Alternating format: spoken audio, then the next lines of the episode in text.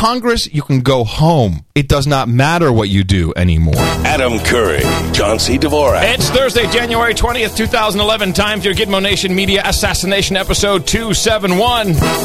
This is No Agenda. Reading the executive orders so you don't have to here at the Hilltop Watchtower, Crackpot Command Center in Gitmo Nation West in the People's Republic of Southern California. In the morning, I'm Adam Curry.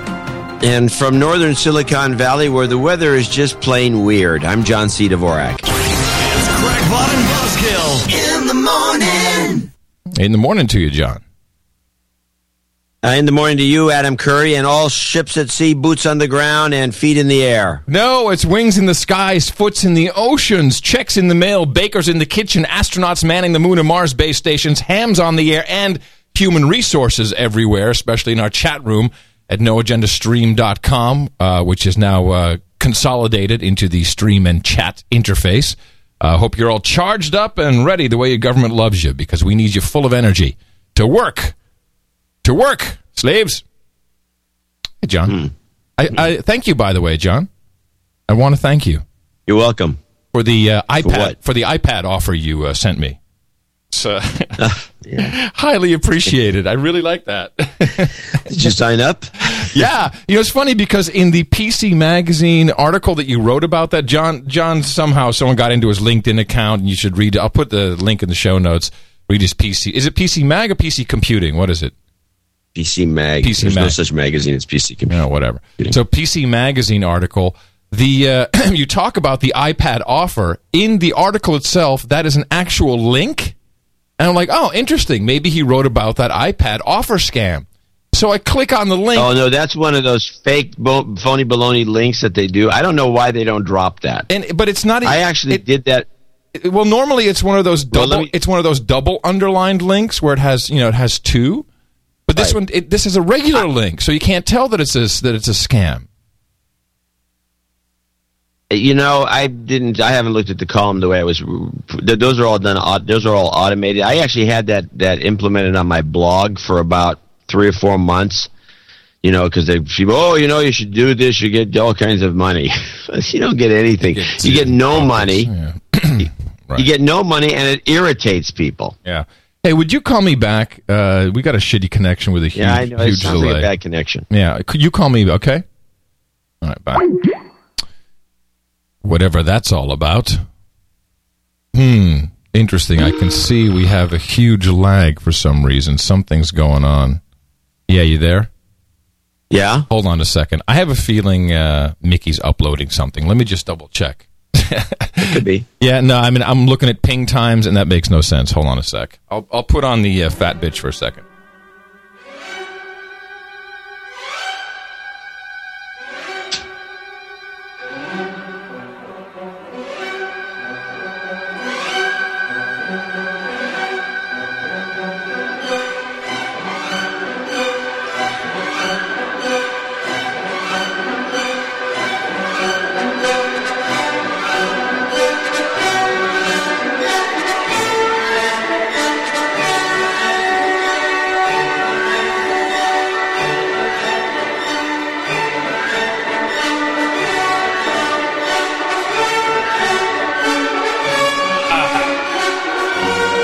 Okay, you there?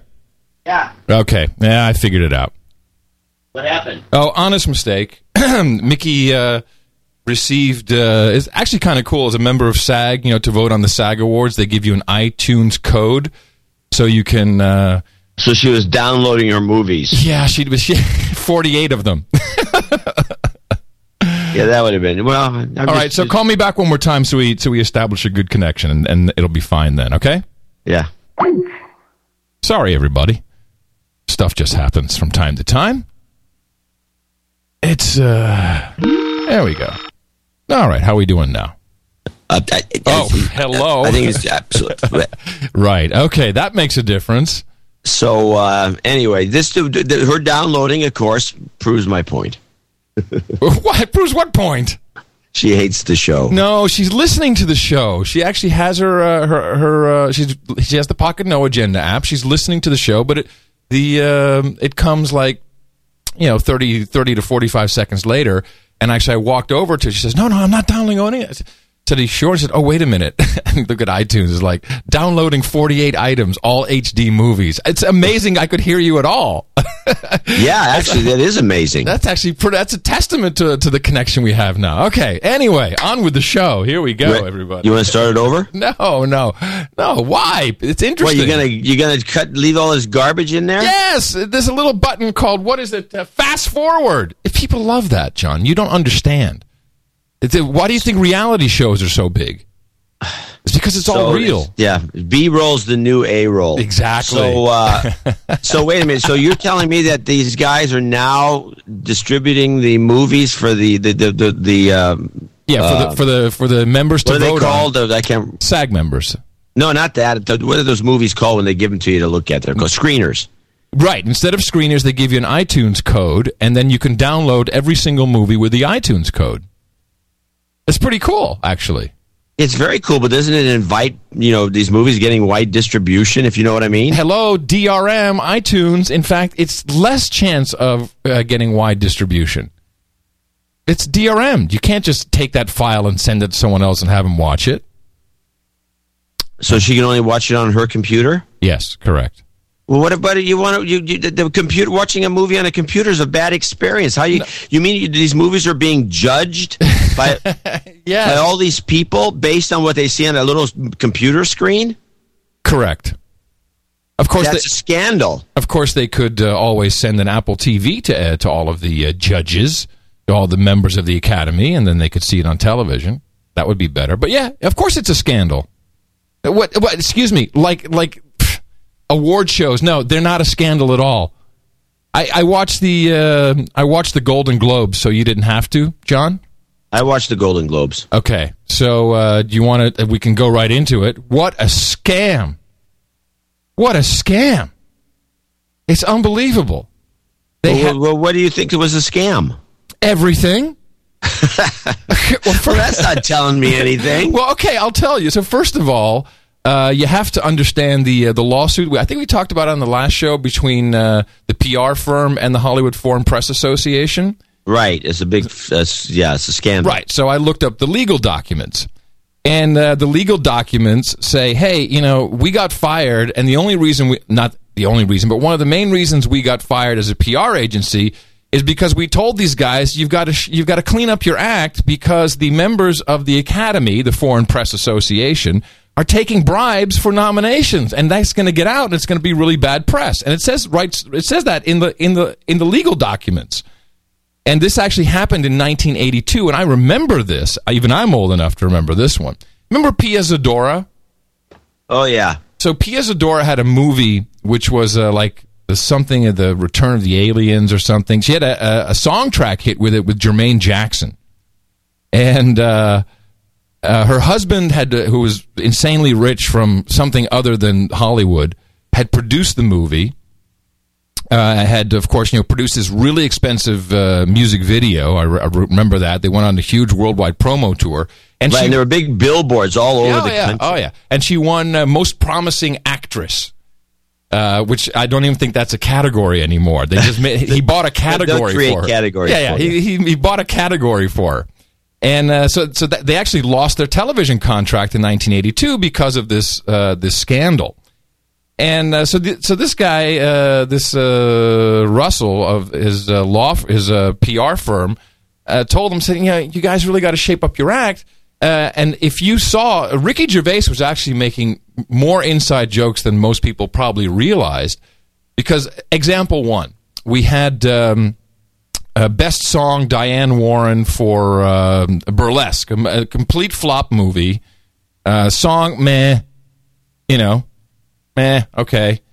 Uh, but you have to understand that uh, there was a junket for all of the Hollywood foreign press. They flew to Vegas to see a Cher show a couple days before voting.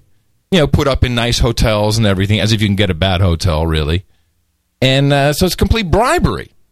And the Hollywood foreign press, you know, they all, all these actors are making jokes about, well, we have to take pictures with them because basically they're part-time journalists uh, who report on sh- real news, on show business, and they are they are judging these these movies.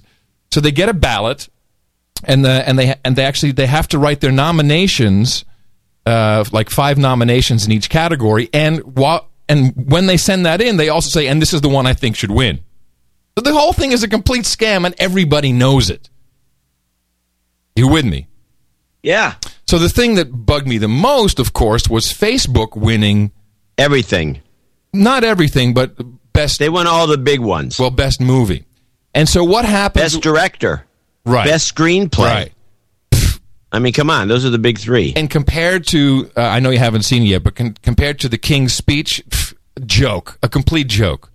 Particularly for anyone who's really into acting in movies and, and set design, art direction. Uh, but then you, then I, I, it, it dawned on me the minute I saw it. I'm like, oh, of course, because up on stage was the producer. Who was who did not get up? So the movie wins movie of the year. Who who who who stays in their seat and doesn't get up? The two main actors and the director. They didn't get up on stage. You know why? Because they know. They're ashamed. They're ashamed of what's going on here. Because the only reason this thing won is so that Goldman Sachs can up the valuation of the IPO that's coming. This thing is a massive setup, and it's fun, it's done so well that I wish I could get in on the IPO. yeah, well, you you can't. No, of course I can't. Shut up, slave. And so and so who placed the 50 billion dollar valuation on Facebook? That was done by one investment from who? From the Russians. Hello, Hollywood Russian mob. Hello. Is so clear. Oh, you're finally adding up two and two. Oh my goodness! It's like wow, this is so obvious. But the, the actor and the and Fincher, the director, just sitting there like, uh, uh. and then finally, you know, the douchebag producer says, "Hey, why aren't you guys up here? Because we're afraid. We're afraid of you know being whacked. We're hogging the limelight because it's clearly all about the money." There's a really good article actually that I wrote about uh, that I wrote that I read about uh, Facebook's uh, valuation and and how this fake movie. Uh, which of course is not the truth about the movie. Well, if you're going to go on with the idea that the Russians are like behind the promotion and behind the whole thing, there was then there's an inside joke as usual when, when any sort of mob operation is involved. The fact that the movie that no one has seen, I don't even I don't even No, I remember saw it it. being No, I saw it. I saw what Red. Oh, no, I haven't seen Red. Please. That's what I was saying. That movie was nominated for best film of the world, and it's like nobody's seen it. right. It's it's a sketchy film, but it's got but the name Red is perfect. So you know, just kind of it's little, exactly. Little little, tweak. joke there. Little uh, hey, wink, wink, nudge, nudge. Just so you know. That's so funny. That is funny. Uh, do you have a cell phone uh, near the uh, mic or something? I can hear it. No, you're hearing a buzz? Yeah, a little. No, there's nothing around here. Interesting. Sure, it's not your side. No, it's probably someone right outside the window here. Let me see if there's an agent. No. Wouldn't be that weird. So um, yeah, I was just like, wow, that, that- it just blew me away when I and you and Gervais was making all of these these jokes, many of them inside, Oh, a lot of them were extremely nasty. but they were really really inside. Yeah, he's talking about the head of the Foreign Press Association and what Yeah. a sleazebag he is. That's basically it. And then he got on, and he didn't have anything funny to say. He basically said, "Yeah, if you want your movie fixed, go see some other guy." Like okay, You're if you want your movie. like okay. wow, it's just like, oh my god, what a scam! What an incredible scam. But yeah, there's there's a lot involved. We'll get to that later. There's more with Facebook that I gotta I gotta talk about. Well, let's thank our, our lone executive producer for this show. Uh huh. We didn't do that well, huh? We did a mailing and we got We one- did a mailing, but the mailing ended up in most people's spam boxes. Hey, by the way, anybody out there who doesn't want to get our mailings, which we do every so often to discuss issues and, and to, and to uh, uh, solicit uh, more uh, uh, contributions, go to your spam box and see if there's or look for the subject or from the from the from line should be no agenda show, which we're never going to mail from again. By the way, because kind it's just failed. the, the number of opens is just like what happened. right. So anyway, but uh, but good old Robert Gashko out of Sherwood Park, Alberta, Canada, the the uh, province up there that actually uh, pays for the bills for all of the country of Canada. They should become their own country. really. Yeah, yeah, no, they got it. They got all the money. They got the the minerals. They got the oil. They got everything. Really? Oh, okay. Yeah, it's a, they're, and they're loaded. If you go to Edmonton or Calgary and you just go to this those towns, those towns are are are rich. They're just they you, they have a lot of there's a lot of money there. Well, why don't we why don't we move there then? I would, I would. Yeah. And what does Robert say? He says, "I'm continuing my support, listener, since uh, episode uno." Wow, that's awesome. That's weird. Love the show, and I want to. I wonder why he's listening for him. I love the show and want to continue supporting the value for value for value model. Uh, can I get some karma for my daughter's hockey team, the Sherwood Park Shock, going You've got karma. There you They're going to the semifinals in minor hockey week here, world's largest minor hockey tournament. Minor meaning children, I assume. Yeah.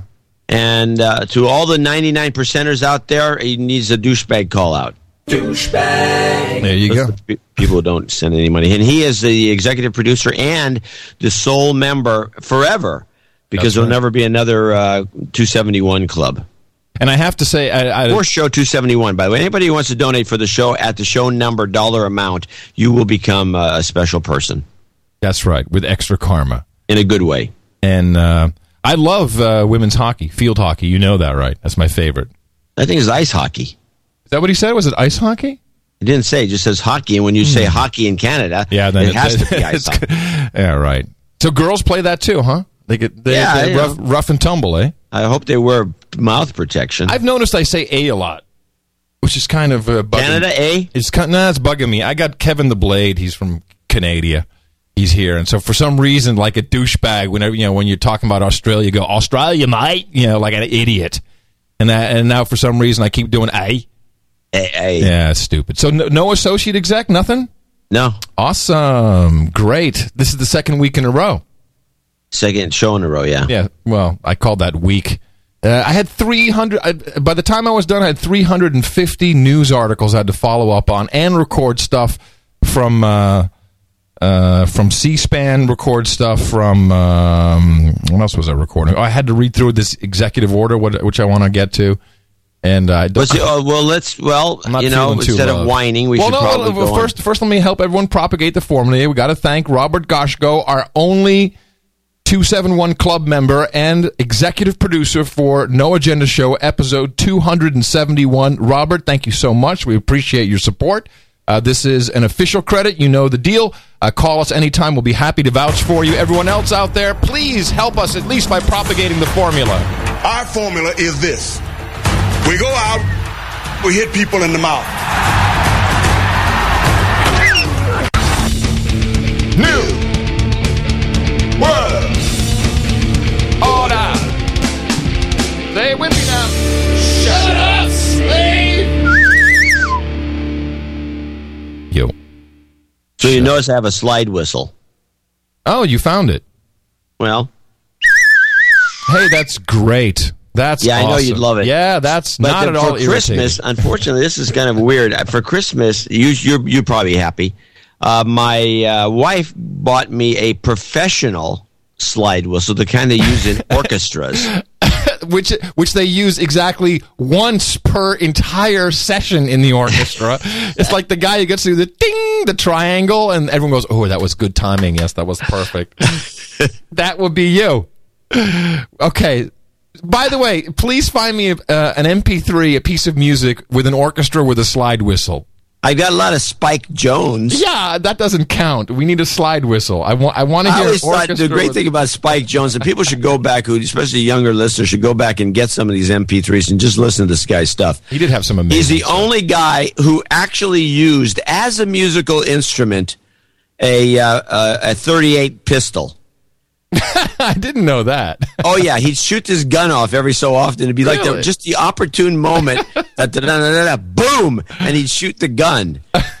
I didn't know And that. uh, I always thought that uh, the idea of a, of a real orchestra, one of these days coming out with a famous, you know, uh, uh, conductor using a gun occasionally as a as a as a I guess as a point of emphasis as a musical instrument is is overlooked. Uh, is, I'm sure it'll go over well these days. Let me see. There's Well- what- what- Spike Jones had a big. He had like a popular hit at one point. He had a bunch of them. He was extremely popular in the 30s and 40s. No, but I mean, even Mostly the 40s, I even guess. something. I'm thinking the 70s. Maybe he had uh, he had a hit. He had a he had a couple of hits. They were all novelty songs, obviously. I, I can't remember. I can't remember what it Love was. and Bloom was a huge hit. Um, I'll uh, I'll look some up and uh, I'll play them on the next daily source code so we can educate the children. yeah, and get some of it with the gunshot in there. That's always good. I will do. And because it becomes thematic, because I, I want to start with a couple of clips today uh, before you get into your deeper stuff Okay. about the political correctness that's taking place on CNN and uh, MSNBC regarding English language usage that has anything to do whatsoever with a uh, gun reference, uh, killing, targeting. Uh, Oh right, the, the, this of course is all still a part of. And now we are two weeks strong. Are we now uh, at the I- I- Sunday? I- Sunday get- we're at the get- two week mark. you get full because I was actually I'll give you full kudos on this one because I was skeptical at first, although after the first few days I, I changed my mind uh, that this would drag on the shooting in Tucson. Uh, would drag on as long as it has, and it's and it's not only dragging on, but now it's taking on It's all kinds of expanding. It's it's it's mutating and it's it's bearing children. Yeah. there's more coming out, which is the main reason, which is so unfortunate why we, we sent the email out because time. Before you get into that, John, just we should a throwback to that Time magazine, and I picked up uh, the paper copy. Um, has a stylized, as you would say, what'd you call that uh, in the email? The picture of uh, of the shooter. Loft, loft, Yeah, Loughner. No, but you said it was like not Kafka esque. It was uh, not Kafka. I forget what I call it. It was You- creepy. Yeah, creepy, right. A creepy version of the bald headed picture, and then it says guns, speech, madness. And it's like, wow. And, and actually, I read the. Uh, the only thing you have to read to understand because the whole the whole edition is about it. The only thing you have to read is the is the managing editor's note, Richard Stengel, who looks a lot like the guy from the Sharper Image. Remember that guy? The Yeah. the, the, who was the Sharper Image guy. So uh, uh, this is uh, I was reading this while uh, having some dinner. Uh, last- Richard something. I can't remember yeah, Richard Stallmeyer or something like that. And um, it's all about uh, speech, uh, First Amendment, uh, and what was the thing I, I circled it here? Uh, we don't know whether inflammatory language or images can incite the mentally ill to commit acts of violence. It seems unlikely, but when we dem- uh, demonize our political adversaries rather than their points of view, we go beyond the bounds of desirable discourse, even though doing so is permitted under the First Amendment. The Constitution allows violent speech, but it abhors violence. Really? Does, does the Constitution abhor- say anything about abhorring violence? Uh, but just because you have the right to say something doesn't mean you should. Oh, Yeah. thank you, Yeah. Miss Manners. Oh yeah. At the same time, I would never put restrictions on what people can say, no matter how violent the rhetoric, as long as it remains rhetoric. And then there's he's something weird. That's the standard in Brandenburg versus Ohio, the Supreme Court's defining case on free speech. Is what is that the fire in the theater thing or whatever? I don't know. But then uh, he actually says here, uh, hateful speech doesn't kill people, guns do. I'm like, wow, that's a that's a twist. That's a great twist on the uh, guns don't kill people, uh, people kill people. So now it's hateful speech doesn't kill people, guns kill people. Right, which is a subtle uh, anti-gun message. Yeah, of course, of course. And I And don't, guns- and I'm against killing people. I, I'm Gun, so guns don't kill people. People pulling triggers on guns kill people is Right. what you know the fact of it. Yeah. But that's beside the point. This has become ridiculous. Uh, I've got two clips I want to get to. One is CNN on crosshairs and the language police. This is of John King, who's actually the most probably conservative of all the talking holes on on CNN, but you can see what the problem is with the with, and by the way, why people should be supporting our show. You can see what the problem is with these uh, networks when when you hear stuff like this. We were just having a discussion about the Chicago mayoral race just a moment ago. My friend Andy Shaw, who now works for a good government group out there, used the term in the crosshairs in talking about the candidates out there. We're trying, we're trying to get away from that language. We won't always be perfect, so hold us accountable when we don't meet your standards. Oh, brother. So when when someone says when Donald Trump says you're fired, do we have to like be afraid? Yeah, you can't, can't shouldn't say that Can't you're say fired that anymore. because You it'd be can't like say you're firing fired. a pistol. Ooh, you said you said fired. Ooh. Right. Okay. Yeah, keep us accountable. Yeah, you know, don't the word crosshairs. And by the way, a pistol doesn't have crosshairs. And I mean, I've seen pistols with with sights on them like that, you know, but it's, uh, crosshairs usually on a, on a tele, you know, uh, I don't know. Anyway, well, th- so- there, and a lot of people did email us that there's a lot more rhetoric or or interesting use of words that uh, that even I didn't realize was actually being used, such as assault weapon, you know, um, and automatic. Yeah, there, there, this is a real interesting situation. Play the. Now this one is actually worse. Play the MSNBC clip. This is of all people, Rachel Maddow, and she, first of all, she gets she she uh, condemns the Republicans for going back to using the word uh, "kill jobs" because the word "kill" is in there, and then she. co- right? Yeah. Okay. I'm telling you, this is like this is how crazy these people. we people can't are. say kill. kill the music. Oh man, I can't believe he said kill. Yeah, I'm telling you, this is actually what's going on with these people. You, it makes you wonder if they're. I mean, they should. They're the ones that should be locked up. This is crazy. and then she finds a quote from Podesta.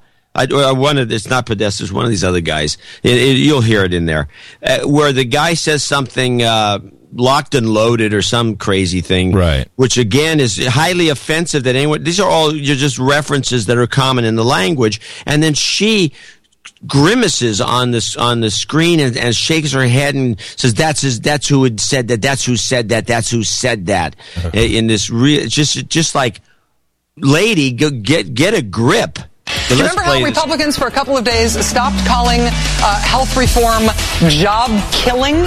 In the wake of Tucson, they took killing out of the way they were talking about this. They started calling it job destroying instead of job killing. Uh, now, apparently, though, that's over. Today, they went back to saying killing all the time. We find that incredible that re- repealing this job killing legislation is actually going to cost us money. They support repeal of this job killing legislation. the cost of leaving What?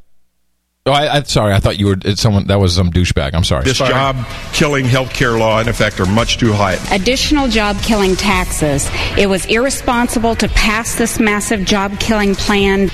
Not to be outdone by all the killing talk, Congressman Mike Pence of Wants to Be Presidentville decided today that not only wasn't it too soon to bring back all the killing talk in Congress, he decided it was also not too soon for this.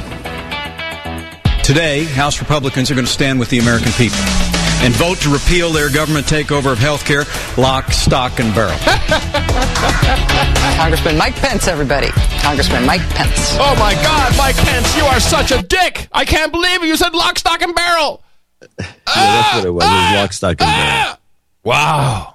Can you imagine? And she was she she had this look on her face. Oh, he said lock, stock, and barrel. What a horrible person he must be. Yeah. And I'm I, I'm telling you, this is this is one of the most disgusting displays of political correctness, language police, and everything bad. Censorship. I mean, this is horrible. These these both uh, Rachel Maddow is, is a disgusting person to, to see uh, this kind of evil in simple language usage. Uh, she's a horrible person. There's just no question about it. And and I have to say the same for John King, who's like uh, not a horrible person as much as he's an obvious wimp. Oh God, I said crosshairs. Keep us accountable, people. Let us know if we say something terrible like that again. Keeping him honest and holding us accountable. Because words do matter. Well, of course, uh, what all of this leads to is that when you say something crazy like uh, crosshairs or lock, stock, and barrel, they're going to lock you up. That's that's where this is all leading to. This is all part of the pre-crime uh, stuff that we've been talking about for a long time. I might add, a long time. And uh, and you know it, it, they can do it. In fact, I, I pulled some clips from uh, 2009. Let me just play that for you. This is uh, President Obama, and uh, he actually did this speech. Uh, is it Constitution Hall? Where did it, no? That's that's that's something different. Uh, where, where's the Constitution of the United States on the walls uh, on the hill? I I don't know where they posted. It. I've never. It's, it's a crazy I've building. Never seen it. Yeah, no, it's not just. It's not in the Library of Congress where it could be. it It could be, but it's got the whole thing. has got a crazy echo. This is when he announced a prolonged detention, which is another interesting use of words. There may be a number of people who cannot be prosecuted for past crimes. In some cases, because evidence may be tainted, but who nonetheless pose a threat to the security of the United States.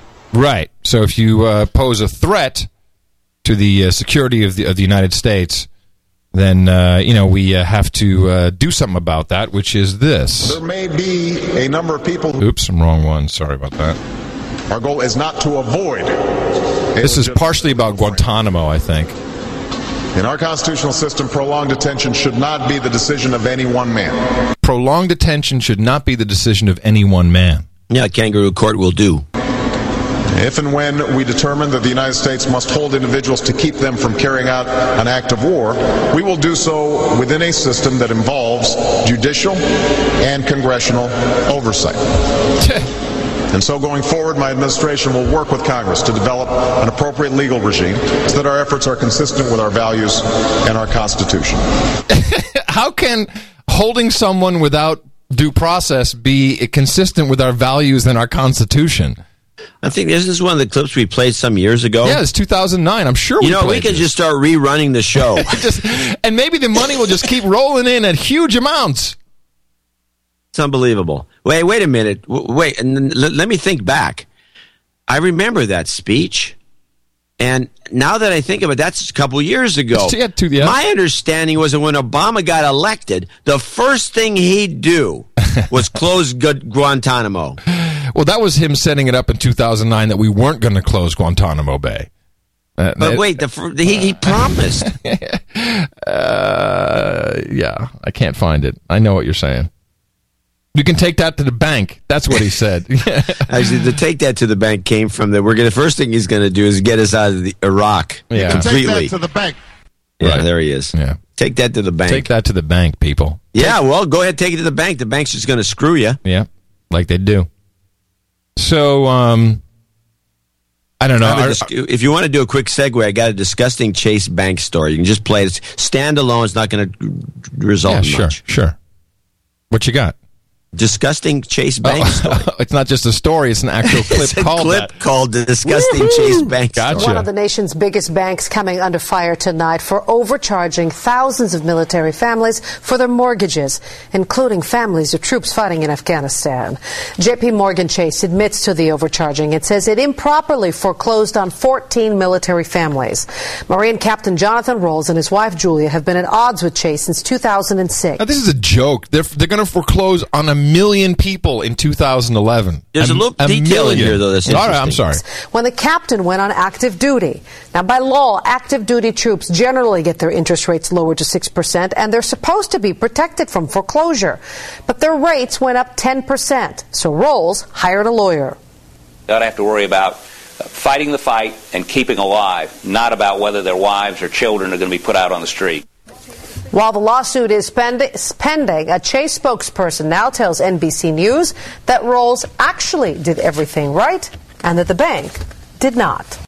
Now hold on a second. I'm, I'm gonna I want to do something on this show we haven't done before. I'm gonna do a, a segment called Ask Adam. Okay. Um, this is Ask Adam. And what I'm going to do is I'm going to have maybe a clip or something, and it's something that baffles me about it. I'm going to ask you Okay. to explain it to okay, me. I like that. We need a little theme song, actually. Yeah, somebody's to come with an Ask Adam theme song. I got a Oh, couple wait, of these that for today. Yeah, we, we let's. Someone will come up with one. I'm sure. So on this one, I'm going to ask you. Okay. The bank says they did everything. The, they people did everything right, and the bank was screwed up. They're wrong, wrong, wrong. Then why is the case still still pending?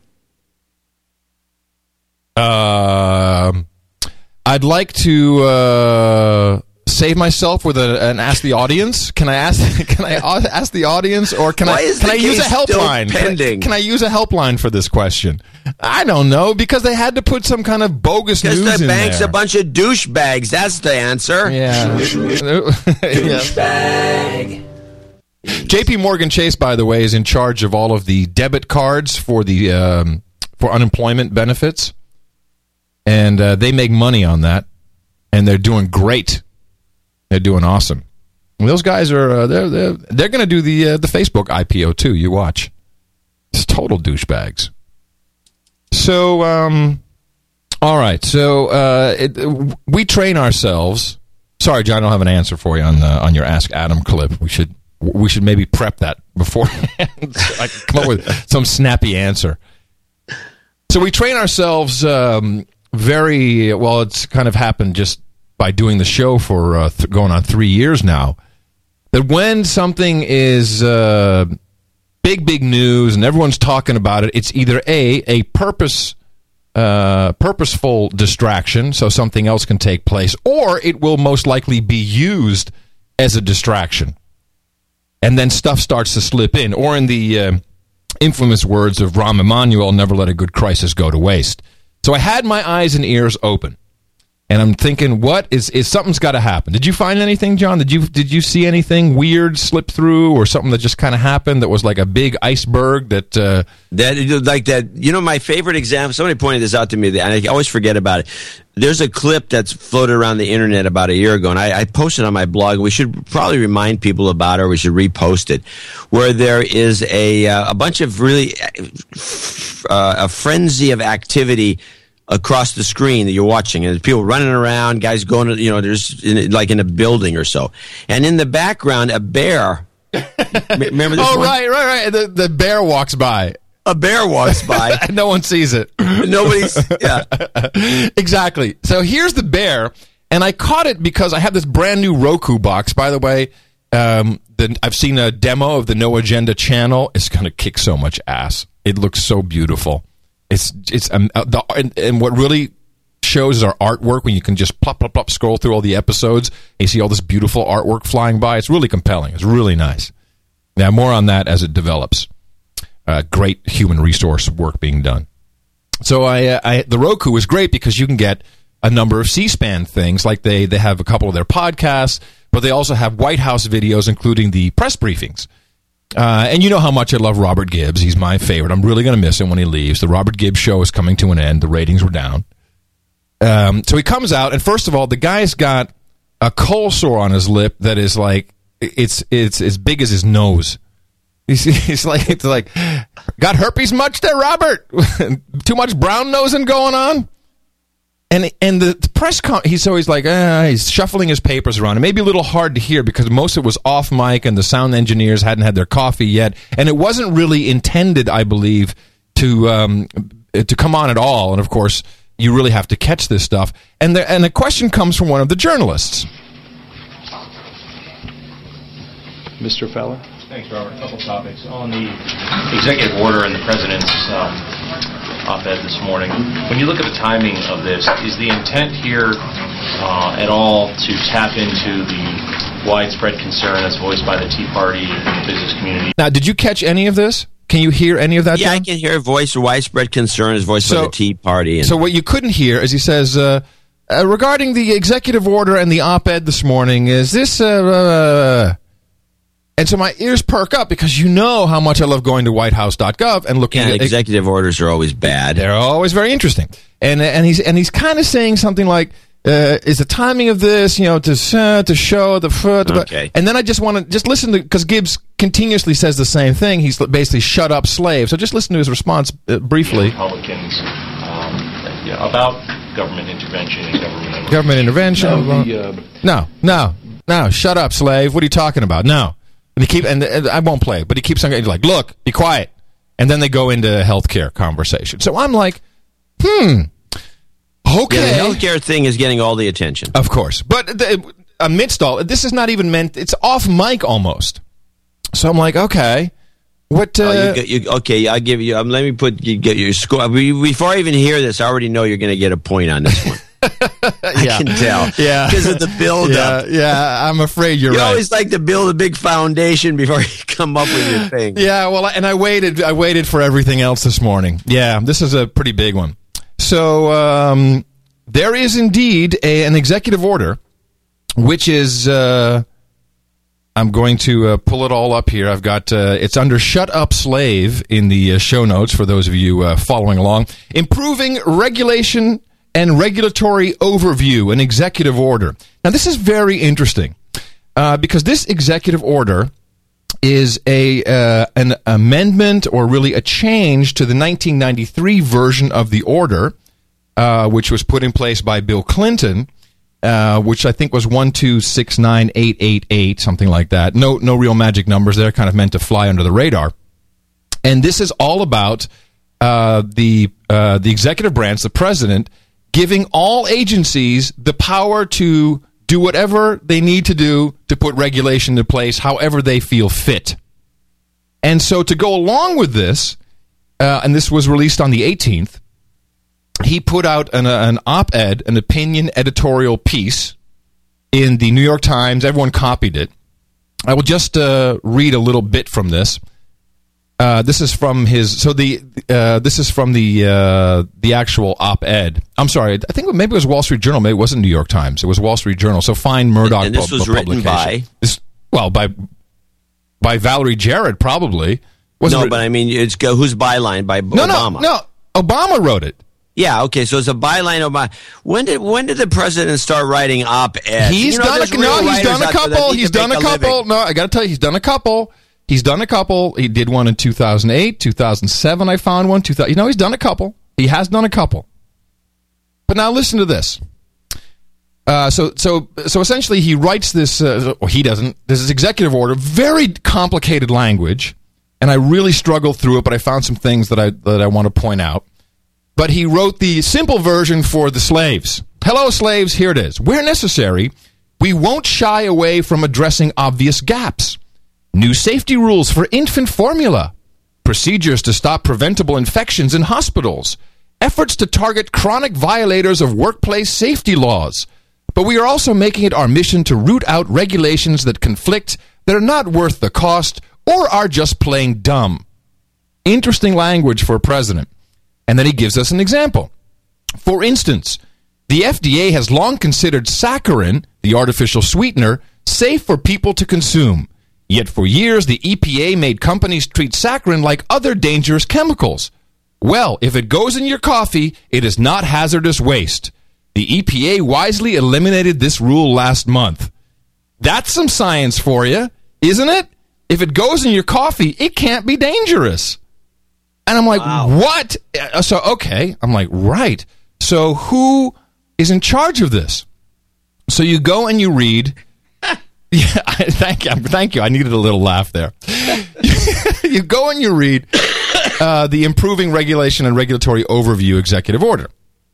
And uh, so there's some interesting things in here. Science, consistent with the president's memorandum for the heads of executive departments and agencies, scientific integrity and its implementing guidance, each agency shall ensure the objective of any scientific and technological information and processes used to support the agency's regulatory actions.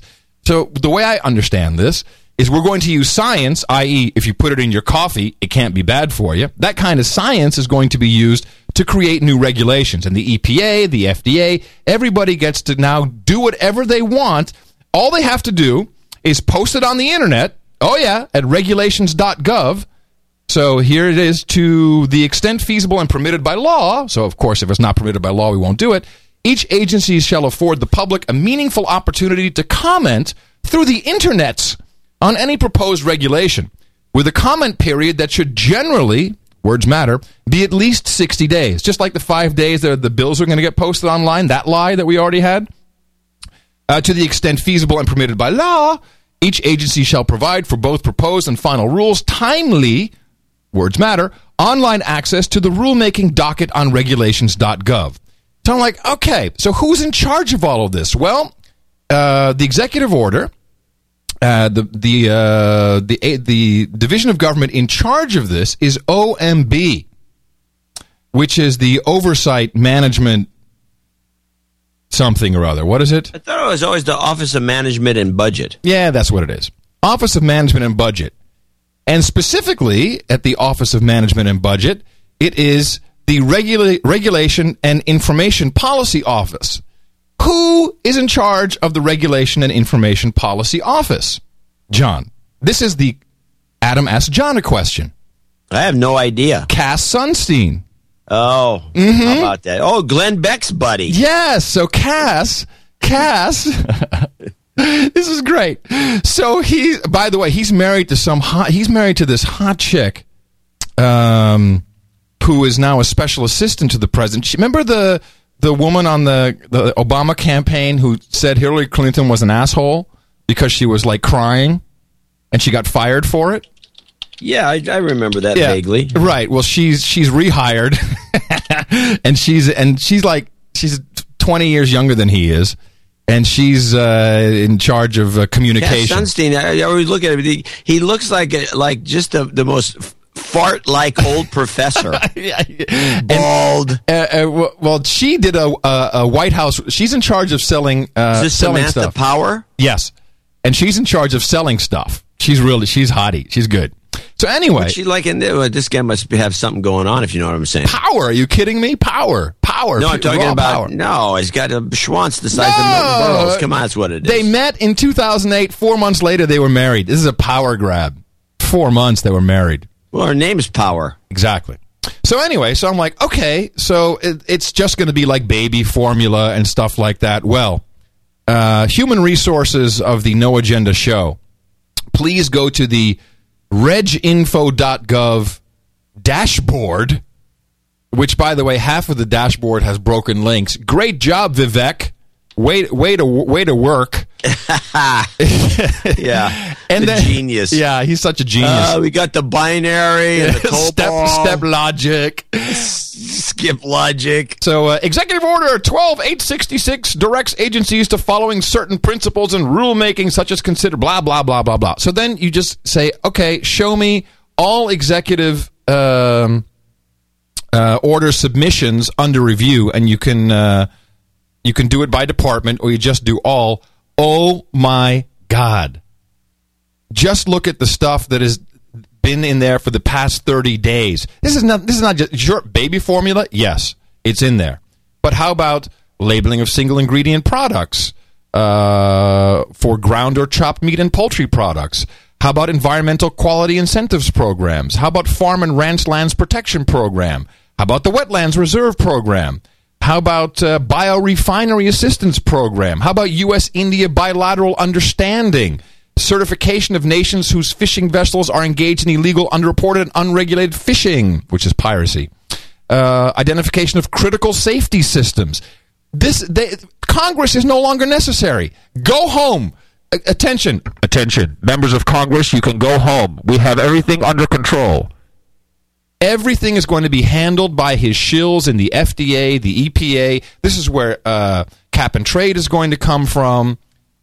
Uh, You, you, it is a treasure treasure trove of regulations and lawmaking, and it, it is it's saccharin. Please, I can't even find saccharin in here. And half these things are already passed, already approved. This, it, it, every single rule is in here, and you have to be really quick to comment on it because if you don't, then it just it just moves right along. And the links don't work. No, half the links don't work. It po- it pops up with a search engine result, so you then have to choose which one you want. It is the it is the biggest piece of crap. fiasco. Is a total fiasco, but it is frightening to see what is now essentially going to be controlled by Cass Sunstein.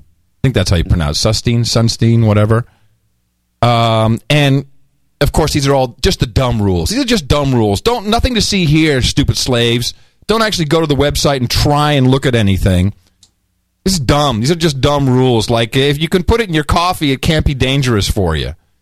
And by the way, uh, saccharin is always combined with aspartame. Always. It's put in diet drinks. It says sweet and low. It's you know that's no science, Mr. Obama. That's no science. Here it is. EPA removes saccharin from hazardous substances listing. So I found this at the EPA website, and you'll get a kick out of it. Um, the U.S. Environmental Protection Agency has removed saccharin, a common artificial sweetener, common, and its salts. Interesting little add addition there from the agency's list of hazardous substances. Saccharin is no longer considered a potential hazard to human health. And it says EPA proposed the removal of saccharin and its salts from the list on April 2nd and did not receive any comments opposing the proposal. Yeah, because we couldn't get to it on your stupid website. No one opposed to it because no one knew about. It. I love this. that no one opposed. No, no one knew. Did not receive any comments opposing the proposal. This is. It's just so Congress. You can go home. It does not matter what you do anymore. Well, it does matter. They need to be there to provide cover. And uh, with bogus debates, right? So Cass Sunstein, by the way, he wrote the. Um, he wrote a couple of. We know that he wrote that uh, that article. Um, they said we need to infiltrate. It was a white paper, I think, before he was uh, anywhere near the White House. Uh, yeah, this is the one that Glenn Beck keeps bringing up. Right, but there's another one which was far more interesting, which was about wikis in general, and Oh. where, where he actually says Wikipedia, and this is 2007. Well, this makes. Uh, I know where you're going with this because I, I I already know that this has been going on. What you're going to say? Yeah, he uh, he actually says, uh, you know, uh, this Wikipedia thing, it's great. You watch uh, WikiLeaks is going to be uh, bringing out all kinds of information in the future. In 2007, he said this. So that's when he became. Well, you're talking about WikiLeaks. I thought there's a there's an initiative amongst these people to infiltrate things like the Wikipedia and make well, sure no, that. no, no, but no, that came. No, so you have you have, you have to see the two articles in Context. One article he wrote, which was like a white paper when he was a professor, and there he said we have to infiltrate these groups like uh, the No Agenda chat room, but also uh, all of these dissenting groups. And then and then he has a separate article which was published in the New York Times in 2007 where he says Wiki is going to be it, and he specifically says WikiLeaks is going to be great because they're going to have all kinds of information about all these horrible people. So combine the two, WikiLeaks has been infiltrated, and Cass Sunstein is running it. Well, I, I believe he's running it. Well, this makes it even more interesting because one of the targets of the wiki. I don't think he's running it, but it's a good idea. I think he's the handler. Are you kidding I me? like it. You, I'm not going to make the, the. I'm not going to. Even though Dvorak, you're not challenging Curry enough. Yeah, it's called a brave new wiki world, and it's oh sorry, Washington Post, compromised Washington Post. I'm sorry, it wasn't the New York Times. Well, this what makes this interesting to me is the fact that Cass Sunstein is uh, with this woman Powers, and I, I was just looking looking her up, and she, the, you know, the, she's the one who says the bad what she say about Clinton and that thing that got caught on tape. It was Yeah, she a said, bitch or- yeah, bitch or whatever. She'll do Yeah, any. well, she'll there- do anything. another quote from her somebody dug up on Hillary Clinton. She's a monster A too. monster, right, right, That right. is off the record. She is stooping to anything. The amount of deceit she has put forward is really unattractive. Right. She, Now- and she got fired for that, but now she's back. Well, Cass Sunstein's now, you know, who's the wronged husband here, and the WikiLeaks revealing all this anti-Hillary material. You Uh-huh. think that's a coincidence? I think not. Exactly. So here he is in 2007 in his article. The Central Intelligence Agency disclosed the existence of its top secret Intellipedia project based on Wikipedia software and now containing more than 28,000 pages. He's already connecting the CIA to Wiki, to all things Wiki. The Autism Wiki, uh, in general, the result, uh, I'm just reading it through here. Um, it's in the show notes. Everyone needs to go take a look at it. But he's but here he literally uh, talks about Wikipedia, uh, WikiLeaks being great at uh, at leaking information. So there you go. He's married to the woman who hates Hillary Clinton. He's talked about infiltrating groups, specifically mentioning WikiLeaks, and then what comes out on WikiLeaks is highly embarrassing to Hillary Clinton. Done. Close the book on it. Close. Done, closed. Close. Wow. Close the book on it. I'm Well, I'll telling you. give, I'll give you uh, two points, and I'll actually give Glenn Beck one because he keeps bringing this guy's name into it. yeah. Well, He doesn't do as good and elegant a job as you did, though. And I think you need to close out this segment with a uh, pet peeve uh, theme for oh, yourself. thank you very much. Curry's pet peeve of the day. Which is not true because uh, we have stuff about Haiti coming up. So that that is- Well, that yeah, is but well, you can have more than one pet peeve of the day. so anyway, so here, here's what I, now put that together with the Facebook scam, and of course all these guys. You know, Cass Sunstein is going to be in the Facebook IPO. Please, you know he's going to be a part of that. Sure. So put it all together. And uh, by the way, let me just look at uh, Samantha Power. Uh, she is the oh yeah, she runs the Office of Multilateral Affairs and Human Rights. Yeah, I'm, I'm sure she's really good. She's a special a special assistant to President Barack Obama. Uh huh. And she's she's been around, man. She's she's she was uh, with uh, Bush, with Clinton. She's been doing all kinds of stuff. Anyway, so combine this with Facebook, which is of course completely compromised, and uh, through their In- In-Q-Tel uh, investment, which is a, a known and admitted CIA inve- uh, venture capital firm. Yeah, so it's a major one. It's a yeah. They, they and they, yeah, the CIA has a venture capital firm. They're right here in Silicon Valley. It's not secret. It's not a secret firm. It's it's open. it's- it's- the, you- the board of directors is quite unique. You should check it out. It's quite interesting to see who advises them. Yeah. and they invest in stuff that's CIA related. I mean, stuff that would benefit the agency. You know, some technology that can spy on you better or Yeah. whatever. So no, uh, and this is what they're doing, and it's brilliant.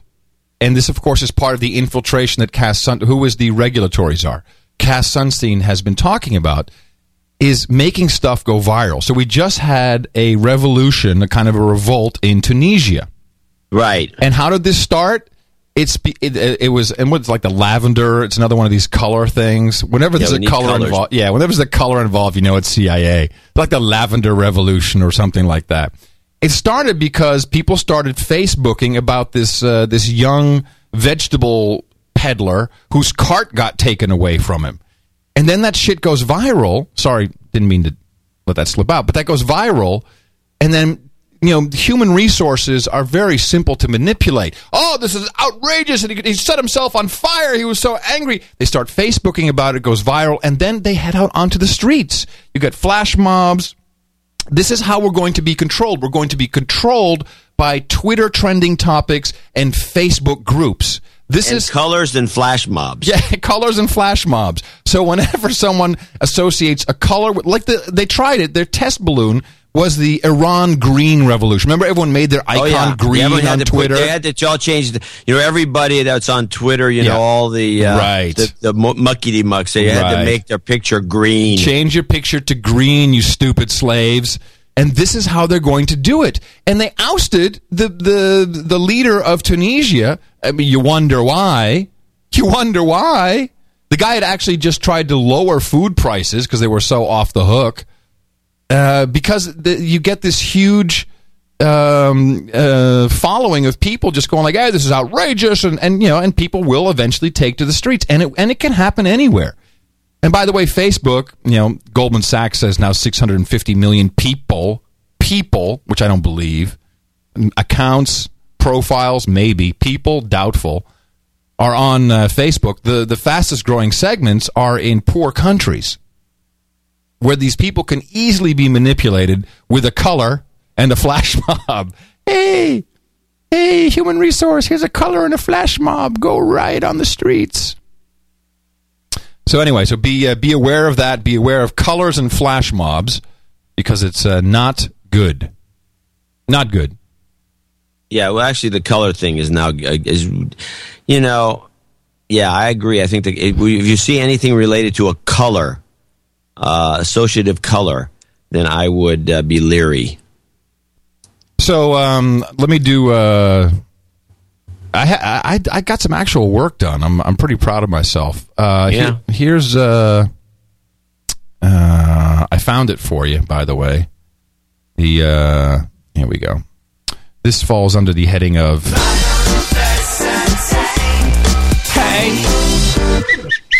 So I was irritated by uh, because you tr- you tried to do it quickly. Of course, we didn't really have the time on the last show. We're talking about the ARkStorm, California's other big one. And every single report I read, this is what we do, by the way, people. This is what you're paying for. This is why you're supporting the show for, for this research to be done. So I keep reading in every single report. Uh, over a hundred scientists have uh, said that the big one can come. It hasn't happened since 1861. It happens every one or two hundred years, which means it could happen when we're all dead and gone. But it could happen. We're all going from the from the Yosemite Valley to the Pacific Coast. This land is made for you and me with wet feet. We're all going to die, and it's called ARkStorm. And you tried to find it because you you did exactly the right thing. What we have trained ourselves is what is the movie that this is promoting. yeah. What is the movie? For the, there's two. There's uh, people should do this mm. routinely when you're when you see something happening in the news. You Google it and then add the word either movie or oil. I found it. Okay. It's called Noah's Ark: The New Beginning. An upcoming animated film featuring an ensemble cast. It's the retelling of the biblical story of Noah's Ark. Should be coming out in February. Uh, included in it uh, Michael Keaton as Noah, Ben Kingsley as the narrator, Elliott Gould as God. This is a huge movie, people. This is Oh, I, is you know, I think I may have bumped into that, but I just thought as a cartoon that can't be it. that's not a cartoon. it's an animated film. Yeah, but I didn't realize it had those heavy hitters. Yeah. Rob Schneider as Zed. Uh, who else is in here? Nicholas Sheridan. Uh, this is a, Howie Mandel. This is a big, big movie. This is big, and it's in production now, and it should be in theaters very soon. And I'm like, well, there you go. That's Yeah, it. well, that didn't take much. no, it actually did. It was well, yeah, hard it took to a little more work than usual, but it was the same result.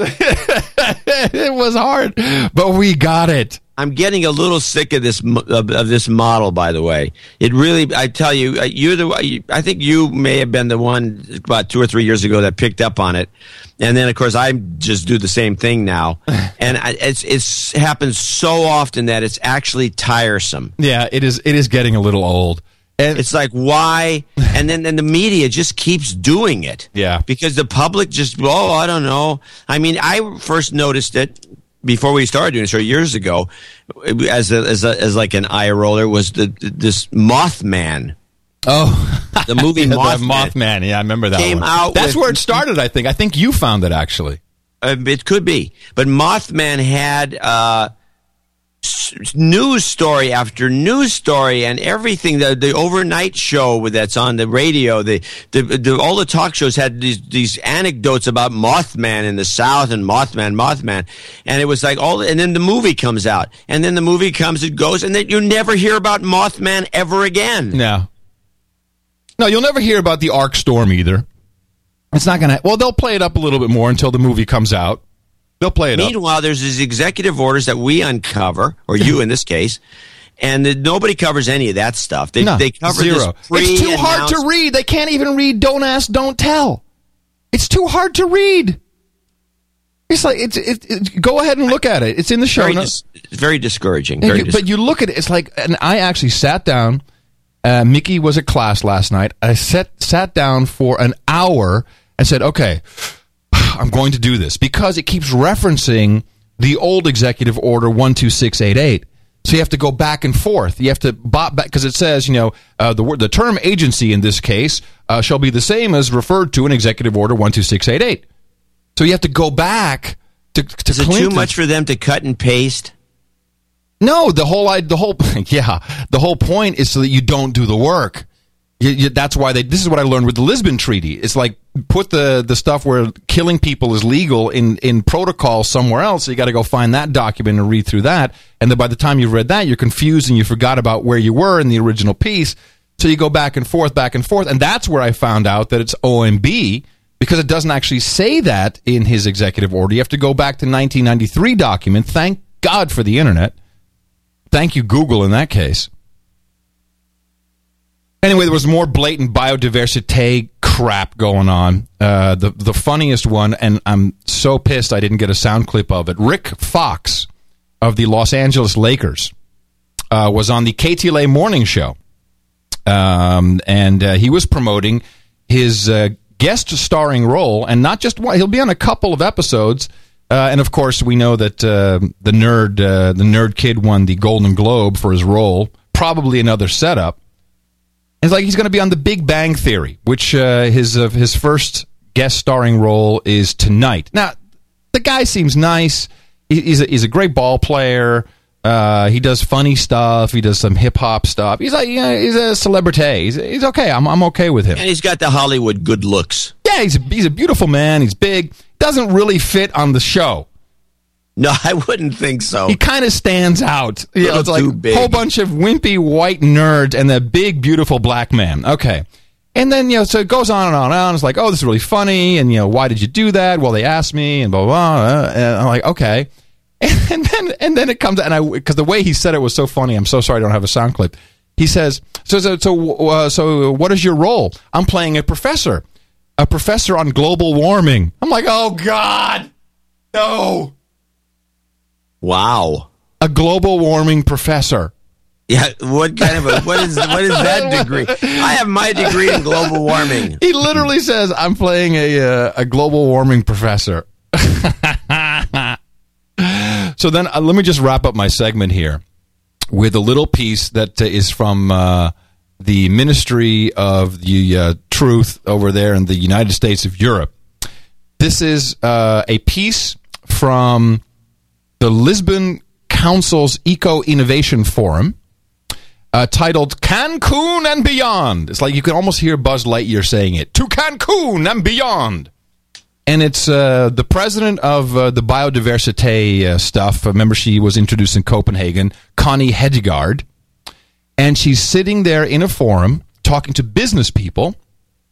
And uh, you can, I'll just play some of this, and you tell me when you've had enough. And on the panel, on the, the what do you call it, the dais with her, are two guys from the Philips Lighting Foundation. now, now, Philips, Philips, uh, the LED company now. Well, well, Philips makes a lot. I mean, they make uh, they're like a GE of uh, yeah, no, they're huge, Europe. and they make a lot of light bulbs. But they're, they're also one of the biggest suppliers of uh, the new LED. So they got to Oh, yeah. relight the kind. Oh, yeah. We have to re. I don't. Before I heard this, but I'll just say this to people out there: uh, we are in the process. These companies and people like Philips are going to make the most money uh, of re. Lighting the world. We've already test marketed the fact that we could talk people into buying these stupid compact fluorescent bulbs, which are idiotic. which which uh, emit all kinds of electricity They- they- weird they crap. buzz and, and they, they look like sputter. shit. They look like crap. The the colors are bad. They don't kill bugs. They uh, they fade. They they get bright for They, a while. they and give you start- headaches. They give you headaches. everything's wrong with them. But they, but they, we've sold the public on it. We've passed laws. We got to get rid of incandescent. Why?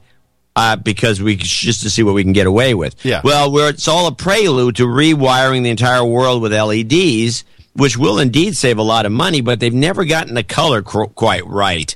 If you haven't noticed. yeah, yeah. No, they have not. And It's by, like and by the way, you can't harsh you- lighting. and you can't put them in in half your lights. You got a chandelier, which I don't. You're screwed.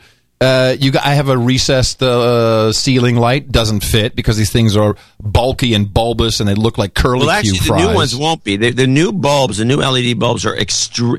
The little bitty bulbs now are extremely bright. You can get about seventy-five watts of light uh, from a reg- yeah, but mean, I also like light for lighting, for mood, for uh, ambiance, Uh, not I- I just to think they'll read by. They'll get it. They'll get All it. So anyway, so so the, the I, I'm happy I got this clip, and you should watch the whole clip. This is about business, people. This is 100% about business, and she's not ashamed of saying it. Nor, and these are all Dutch guys, of course. The Dutch are always the the, the evil elitist Dutch are always there when they, when you're going to get screwed. Oh, they have the same music as we do, by the way. That's kind of cool. They use the same stock music. Yeah, here we go. taxed more what we burn and less what we earn. Oh, I love that. Tax more what we burn and less that we earn. This is a, a new meme. Be on the lookout for that one. I like I it. I think that there is really room for a paradigm shift there. It's not going to come by in in just one year or two years, but as a vision, we should tax less labor when we need people to work more and attract labor force, and we should tax more resources when we need uh, to focus on resource efficiency. So you hear what she's saying now. She's saying we're going to tax what you burn, not what you earn. So slaves, you, you, you, you think you're not going to get taxed more, but you're going to get taxed more. The core of the problem is that over the past decades, we have created a society that is optimized on lowest initial cost. So for everything we do, uh, looking Yeah. at price tags, f- the process of our behavior, the processes we have, I look at procurement, uh, municipal procurement, everything drives down initial price uh, through tender processes, but also the way we judge things as voters, media, look at the midterm elections, everybody's after instant gratification. Our future is a low carbon economy future. Aha. That that is the only way Here, stand by. Here it comes. The words are actually going to come out of her mouth. in which Europe can be successful economically. And that fits so well with the, the, the, original theme of this organization, the Lisbon Council. Because remember, this organization stems from an initiative under previous commissions to drive the competitiveness of the European economy. Mm-hmm. I'm not going to dwell a lot with the next Chinese five year plan. I would just say that I believe that many Europeans will be in for a surprise, not to talk about many Americans, when they see the next five year plan where if we take what we have been able to read about it and seen from public announcements, there will be carbon targets, there will be a pricing mechanism for energy somehow, probably there will be pilot projects for some kind of cap and trade system. Yay! Thank you. Just wanted to hear you say it. And not just the Europeans, but the Americans will be Surprised Oh yeah, we're going to be this. screwed because we won't be able to sell our goods unless we voluntarily That's go right. along with their program. That's right. That's right. You should, uh, if you have the, the, Chinese, chance- by the way, can do whatever they want. of course, they own us. Shut they up. own the Europe, Shut up. Europeans too. Yeah, they own everything. So uh, okay, well that's great. Uh, let's lighten the mood You know, for a there was a funny. I want to mention this since you mentioned cap and trade and carbon and all the rest of it. Is uh, I have to say, I was listening uh, when going into San Francisco. I was listening to Limbaugh the other day, and he came up with a thesis that. Uh, By the way, she said Target. Does she know that she can't talk about that anymore? well, she better she'll get a memo from CNN. I can't chat use the clip if you use the word Target. Thank you, chat room. Uh, what is Target stores going to do? They got a Target on there as their logo. Target has to close. they got to close all Target stores. and don't they sell firearms at Target? That's even no, worse. that's Kmart. Oh, oh, Kmart and all right. Walmart hold on a second, John. Hold on a second. And now, back to real news.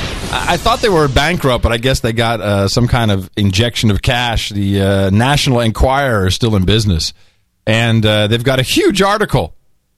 Uh, Enquirer exclusive. The real reason behind President Obama's shocking weight loss. Oh, this is the this is the the tapeworm story. Yeah, he's secretly battling stomach parasites, sources say. The pencil thin president caught the parasites on a trip last year to Hawaii, where he and his family also vacationed over Christmas. And they got a picture of him looking pretty damn sickly. Oh, you got to eat though. You know, the sushi in Hawaii is pretty pretty aggressive. Yeah. Yeah, so our uh, president could be sick, and they're not telling us the truth. They got these pills that the Japanese like to take, and I uh, have a bottle of them. My wife always thinks it's disgusting, but the um, I can't remember the name of them. But if you look on the ingredients, it starts with an S. The ingredient is basically a small ball of creosote. I think you've talked about this. Yeah, we've talked. We have Yeah. talked about it. Yeah. and uh, you take these things, and of course, you belch, basically belch smoke for about a day. but uh, every so often, Really? yeah, it's like oh, boop, That's and a- then it's a like a, little puff of smoke comes out of your That's a great effect. I want to try it just for the effect. Hi. What, what was that? That's funny. but they, they they're they're designed to kill those things. But I anyway, it. I like it. Uh, before we get into our, our donation segment, I think we're headed there, right? Yeah, I think we're. Uh, I want to play something that from a national treasure. oh, uh, our national treasure. Yes, indeed. Uh, the NPR. They played this editorial from this woman, Daisy Hernandez, Mm-hmm. who seemed uh, during the Tucson shooting to be preoccupied with who did the shooting in such a way that it definitely wasn't going to be um, uh, an illegal immigrant. But I want to play the entire little. I think it's about a one minute uh, op ed that she does on NPR, featured. This was picked up by most of the right wing uh, TV shows, and they all missed the point. They all brought up their argument was, "Oh, well, you can't bring race into this. Why are they bringing race into this?" And all the rest of it. They race. didn't- How did they get race into the conversation? well, she got race into it by by talking about race and the shooting. just by saying, "Hey, hey," but how wasn't a everybody missed the, everybody missed the real point as far as I'm concerned of what she did and why NPR should be scolded and why this woman should never appear again. Play the clip and I'll and I will explain. It's safe to say there was a collective sigh of brown relief when the Tucson killer turned out to be a gringo. Had the shooter been Latino, media pundits wouldn't be discussing the impact of nasty politics on a young man this week. They'd be demanding an even more stringent anti immigrant policy. In short, the only reason the nation is taking a few days to reflect on the animosity in politics is precisely because the shooter was not Latino. oh, man. Great, okay. Great Now here's the deal. Why are we being called? I'm not talking Gringos. about the shooter. why are in the in the United States of America? Why are we being tarred with? Why is a white person? I don't care if he's a killer or not. Why is any white person being tarred with the epithet as slur for foreigner that means means lousy, grimy foreigner in our own country? Is that so she is it- uses the word freely uses the word gringo to refer to whites, Latinos to refer to uh, Mexican Americans or Mexicans or whatever. But the fact of the matter is, the United States of America we're not gringos. It's an unbelievable slur, and she gets away with it. NPR says nothing, and nobody picks up on this. Are you kidding me? Uh, I'm just reading. The American Heritage Dictionary classifies gringo as offensive slang, usually disparaging and often disparaging. However, the term can also be used to simply identify a foreigner, which we're not in this country, and does not carry a negative connotation according to the definition in the dictionary of the Spanish Royal Academy, which defines the Spanish language. Well, uh, I'm offended. I'm offended, and, and I'm not a foreigner in the United States. And nobody notices this, and they don't even care, and they talk about something else. And we're talking about Fox News, they missed it. And we're talking about NPR, who encourages this, and they get millions and millions. Oh. And they wonder why people are complaining about this. I Yeah. mean, give me a break. People are giving them money for this crap. yeah, really. Hey, give us our money back. hey, we're going to steer them drones over your head, calling us gringos. Yeah, that's pretty bad. I mean, I, I, I didn't cringe, but I, I, of course, I heard it. and I was like, wow, really, gringo? Yeah, yeah, that's uh, that's pretty bad. And that is our national treasure, I known as NPR, who takes money from commercial uh, companies and uh, is compromised. Uh, someone actually did the research for me, one of our human resources. I don't have the exact quote, um, but uh, the rules at NPR our program makers are not allowed to talk to their uh, commercial donors. It doesn't say anything about entities or foundations, uh, but uh, senior executives are, which is probably worse. Yeah, totally. Yeah, and that's how it works, ladies and gentlemen. It's always the top dogs that do So we, this. of course, are happy to speak with all of our donors at any moment of the time because they actually give us most of the fuel and material for this show, if not directly through research. And gosh, you guys have done a lot of great research as usual, uh, but also through ideas, and uh, you help us pay the bills, which we're highly appreciative of. And uh, I'd like to start off with a uh, a quick little karma segment uh, I received here. Hold on a second while you get your spreadsheet uh, ready there, John.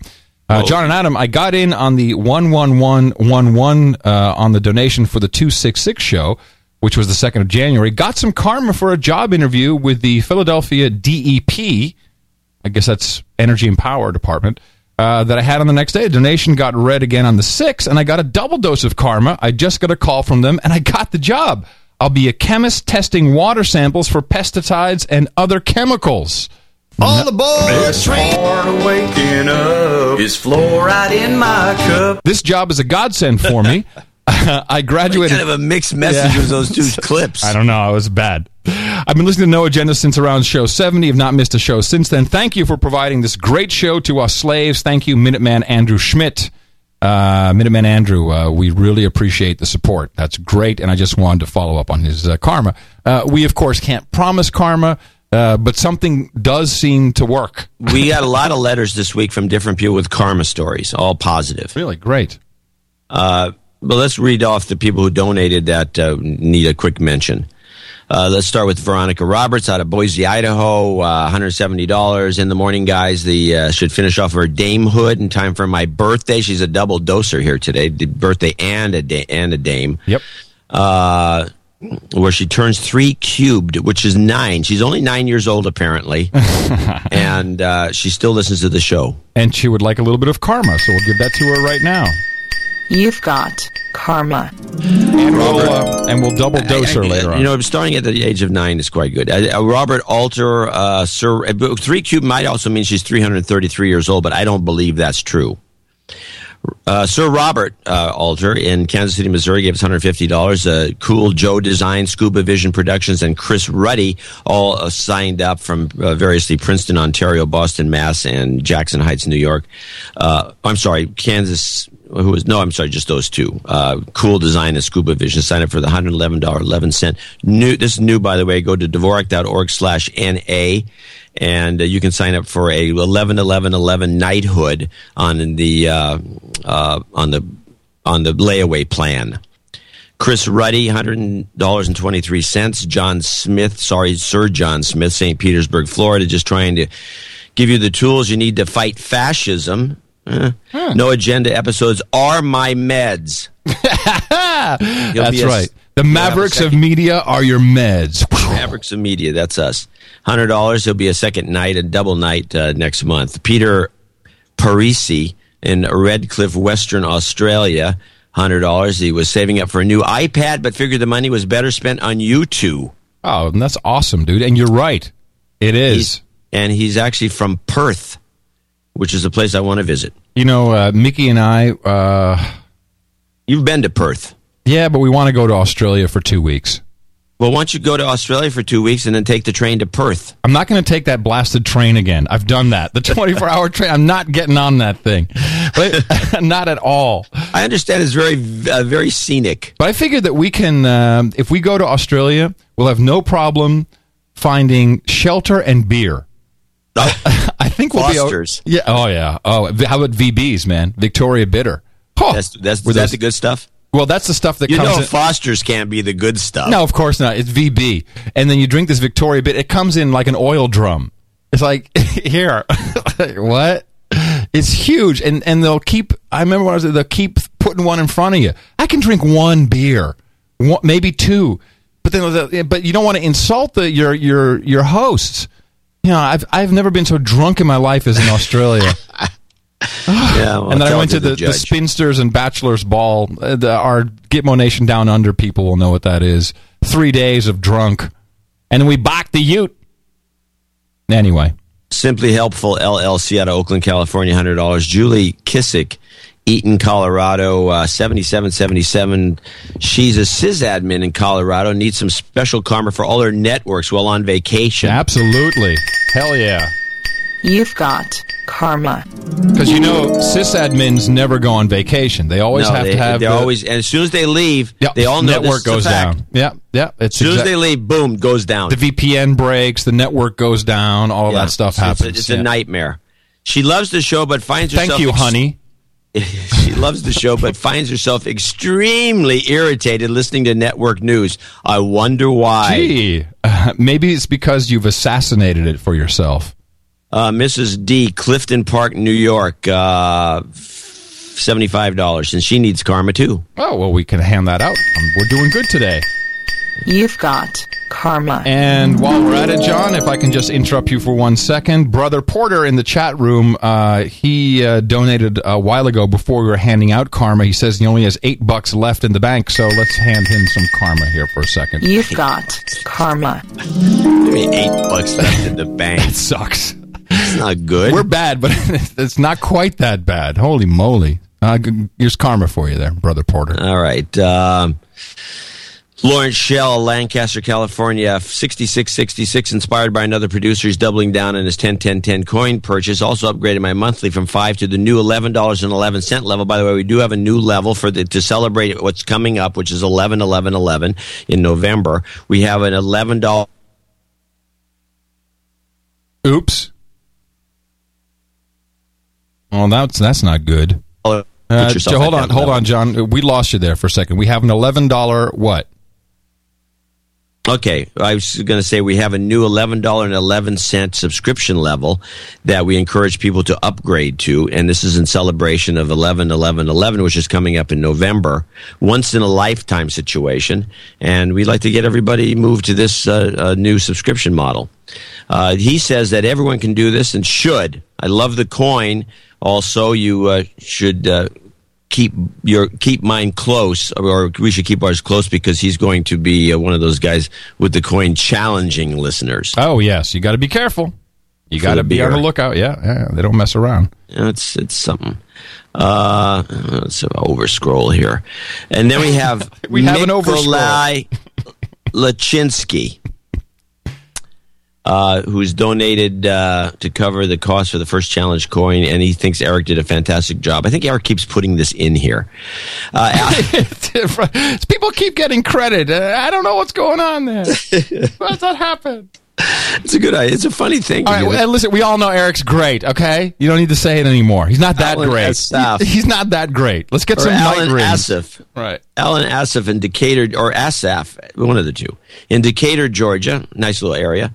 Uh, Minuteman Allen here, just a couple of weeks into 2011. You're providing terrific information to us slaves. Keep up the good work. Special note to the 99 percenters out there. Be a donor, not a boner. 5510 double nickels on the dime from Allen. Uh, Maxwell Roberts, Crown Point, Indiana. Double nickels on the dime. He wants to indulge two comments. like to give some karma to Scott McLaughlin. Okay, here we go. You've got karma. We'll find out next week if he gets promoted. I'd also like to call out Nick. Uh, let's see, O'Donohue, O'Donohue, I guess is his name, O'Donohue, and all of Gitmo Nation Great White North as being douchebags. Douchebag. Especially since the Canadian dollar is on par with the U.S. dollar and it's a good deal, which is kind of like depressing. We always like to go to Canada because it was always 75, you know, everything was 25% off. Peter Luckcraft, uh, he needs some karma for his wife. He's got $55 donation. You've got karma. Yeah, just Karma Day today. It is Karma Day. Christopher Richards, North Platte, uh, Nebraska, 5333. Not sure where that comes from. He's loving the OSDC, excuse me, the DC, the oh, Yeah, whatever. Open source daily source code, yes. It's the future of radio. It is. That's right. You should listen to it every, right after the show, before the show. It's noagendastream.com. We've got something amazing going on, Yeah, people. he's got something amazing going on. But I de-douched the guy. No, no problem. No, no, no, You no, no, de-douched. no. There we go. Wow, that's a weird. That was a big mix-up. Let me The get guy's a- soaked. Let me just. So uh, he's also at Christopher with a KR if you want to go to Twitter and say hello. Mart, Martin P- Pieters, Martin Peters in Vienna, UT Netherlands. Okay. Martin Peters. Martin Peters. No, Martin. Martin. No, it's R. R. Martin. Martin Peters. In Vianen. Vianen. Utrecht. Utrecht. That's the only reason they send money. It's just to hear you pronounce know, it. just, just to, They don't even listen to the I'm show. you. It's just like, hey, you want a cool ringtone? Hey, you should just send the PayPal this guy and then record it. It's funny. I can imagine the guy's phone ringing. Martin, Martin, Martin, Martin. You know, this Martin. Just go ahead, give him a ringtone. Give him a ringtone. Martin Peters in Vienna, Utrecht. Your phone's ringing. Could it be any bad, any worse than that? That's about it. That's perfect. It's been a while since donating. He's he's catching up. Alan Martin, a more simplified version of the name in Brandon, Florida, fifty dollars. Also Bradley Serbu in Naples, Florida. A couple Floridians. Thank you very much.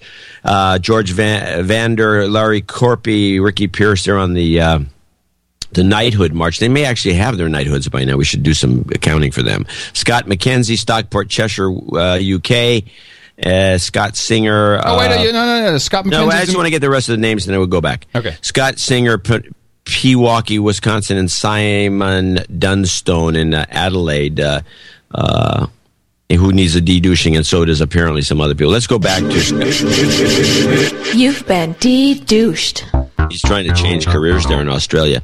Uh, in the morning, John and Adam says Scott McKenzie. Here's the first proceeds from the sales of One Day in Gitmo Nation. Thank you, honey. From the noagendanovels.com. He's, a, he's actually a male. I don't know why you're calling No, I'm, him. th- I'm thanking uh, Michelagas del Blanco.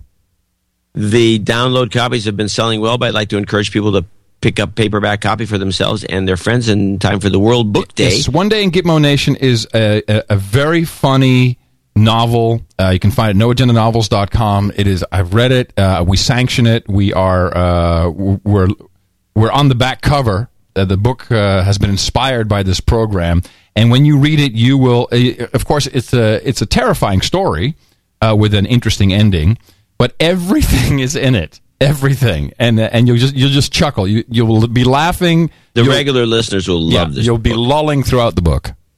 And so uh, there's, I guess, a World Book Day. I'm not sure what that is, but maybe you can explain it to us if it's World Book Day. And then um, I would like to just uh, say Savadi Kap to uh, Lek, who, as far as he can tell, is our first Thai donor to the show.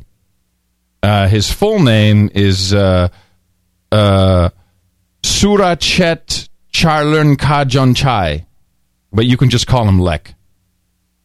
And uh, he's uh, donate. He only donated forty two dollars, but I thought it was interesting. We had a Thai listener uh, in the audience and wanted to say "Sawadee Ka," which is about the only Thai I speak. What does it mean? Hey, how you doing? It probably means I'm a douchebag. Sawadee Ka was like, idiot, stupid idiot. Uh, maybe it gets well. At least the Thais have, have, have jumped on board. I mean, there's a small country. I mean, take a look at the country of India, for example. No, never mind. Don't take. No, a look. don't even don't even go there. Prolific programmer will get ups- upset. No, he's from Pakistan. Oh, whatever. you say the India, I say Pakistan. Um, so So I want to thank everybody and also the people that are jumping on board at the eleven dollar and eleven cent subscription. We appreciate that. Also, go to your email box and read the No Agenda from the the from is from No Agenda Show. Uh, there's a mailing we sent out as, uh, describing some of these new uh, uh, initiatives and also complaining about that Time magazine cover. Yep. And uh, you know, we need this, all the support. We, we can't do the show without you. We, in fact, uh, we try to give you uh, your money's worth in terms of total hours of usage. And uh, anyone who's a commuter in their car should appreciate this show because this gives you something to listen to. There's not a bunch of, uh, you know, pablum. Pablum? That would be what the rest of the media is. Is pablum? Pablum. Pablum is That a baby. the that is the word of the day. Pablum. Yeah, it's baby food. Oh, word of the day, pablum. Um, so yeah, Dvorak.org slash NA, channeldvorak.com slash NA, or go to noagendashow.com and uh, click on the donation link. Uh, we absolutely uh, need your support. Um, and yeah, I do like the 1111. Uh, th- that's the new giving level. Everyone, thanks for your $5 a month, for your lucky 30, your 3333 uh, mothership uh, boarding passes. Uh, those are going to be sold out pretty soon, I think. I'll have to do some accounting on that as well. And now, ladies and gentlemen. It's your birthday, birthday on no agenda. Ah, we only have one birthday uh, to celebrate today. It is Veronica Roberts, who we're going to dame in a moment. By the way, um, I know that most of you are thinking, poor old John, he doesn't even know what 3 cubed is. He thinks it's 9. It is actually 27. Happy birthday, Veronica Roberts, from your buddies here at the No Agenda Show. It's your birthday, yeah. Oh, you're right. It is 27 because three times three is nine. That's uh, three is uh, uh, is squared, and then times three is 27. Really Well, it's now? not as funny. I mean, it's funny to say, think she's nine. Grab, grab your blade, dude. Grab Here you your go. blade. Yeah. Hold on. Where is it? Here it comes. Oh, there. Okay, good. Stud. Veronica Roberts, now officially three cubed and congratulated as such. We would like you to uh, step forward here to the dais and step up to the Mavericks of Media. As you have supported this program in an outrageous amount of more than $1,000, and we could not be more proud to officially knight you, Dame Veronica Roberts. Please come on over to the round table. Enjoy your Cabernet and Rent Boys. There you go. I feel like an idiot for not knowing if she's 27. So, um, the hot ticket last night, John, uh, at Le White House, Le Villa Blanche, uh, was of course the state dinner for the. Uh, is the prime minister of? Uh, No, he's the, he's the, the premier, the guy who runs the place. Yeah, he's, he's the top dog. top dog. Whatever they call him. So they uh, they had Uh, the, you know, he only went because he thought it was a steak dinner. they actually had apple pie and uh, some like old meat. Old meat. He was like, yeah, like that's what they said. It was like I heard about the guy. I'm interested in that. What are they eating there? So, uh, of course, uh, Jamie Dimon there, uh, Blankfein from Goldman Sachs, uh, all the banksters were in the house, but also on the list. Very interesting. You okay? Yeah, I'm sorry. Am I banging the mic? Yeah, just a little. Sorry. Uh, other uh, people who are very important uh, to uh, world events, such as Barbra Streisand and James Brolin. Oh, very good. Or how about this one, Yo Yo Ma, which is his actual name apparently. His name Yeah, is Yo Yo. Mr. Yo Yo Ma. And, found a f- yeah, okay. and my favorite, this she must have been on Michelle's guest list, Anna Wintour of Vogue magazine. These are all really important people, and they're really world leaders and making it all happen. And well, uh, Anna Wintour is probably the most important. She's probably the most influential pe- person there. You're right.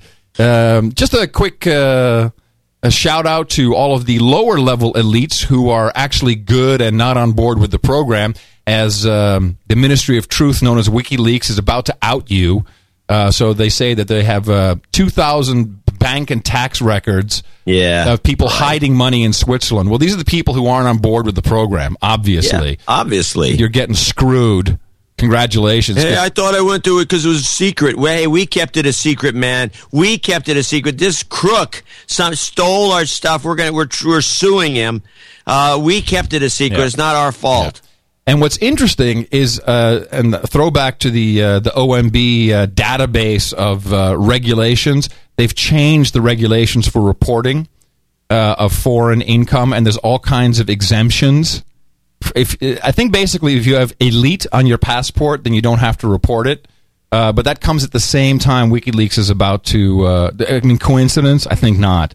Comes at the same time they're about to announce 2,000 uh, t- uh, clearly slaves Oh, who, are, this is are the, getting now that you mentioned this is the one clip that I, I didn't grab, but did you see that? You know, talking about the uh, elites, we, and we talked earlier about the Golden Globes. It was the guy who is Soren, that jerk off Soren, the guy, or what's his name? Sorkin. The guy with Aaron Sorkin. Sorkin. Yes. Andrew Sorkin came up and he went and he no, went no, on. no, no, no. You made a very interesting mistake. Andrew Sorkin writes for the New York Times. It's the other Oh, Sorkin who is yeah, the- the, this Sorkin. and I This- think they're related actually. I wouldn't be surprised, but whatever the case is, this Sorkin, the guy who is the producer that Yeah. did the, At West the Wing. left, West The Wing, left- and the left wing? the left wing, left wing. and he's also Clinton's pal and the rest of it. Yeah, he yeah. comes out there with a speech pro elite. Did Oh, you yeah. hear this? Yeah. Oh yeah.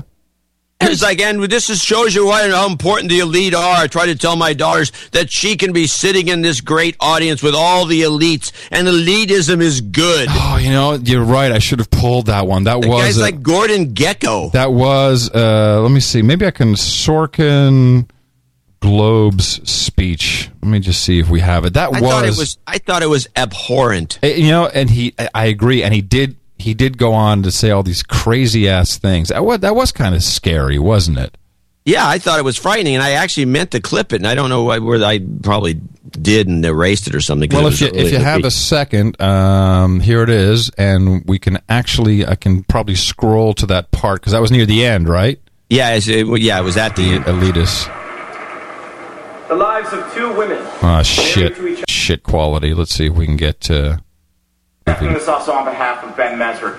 Uh, the social network uh, was a triumph of teamwork, beginning with Amy Pascal. yeah, blah blah blah blah blah. everyone. Okay, let's fast forward. Uh, our producers, Dana Brunetti, Michael uh, DeLuca, Ceán Chaffin, and Scott Rudin, uh, who is the best, uh, uh, was uh, my great friend and, and an honest to God national treasure, David Fincher. A national treasure, David Fincher. Code. who was able to make scenes of typing and sometimes scenes of just It's even further, huh? It's really at the end. Okay. You're a visionary and an incredible altruist. And I want to thank all the female nominees tonight for helping demonstrate to my young daughter that elite is not a bad word, it's an aspirational one.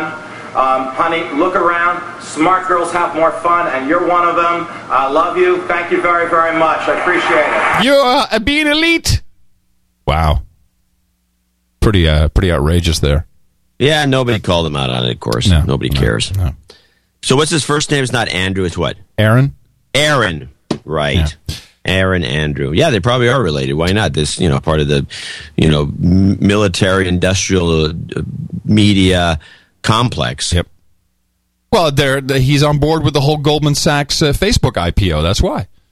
Oh, hey, sure. elites are good. Elites are good, dude. Yeah, I, look I at got us. man. We're going to make out stock. of this Goldman Sachs thing at the behest of the general public in general. They're going to get screwed as usual. Isn't it great to be an elite that we can screw all the little people?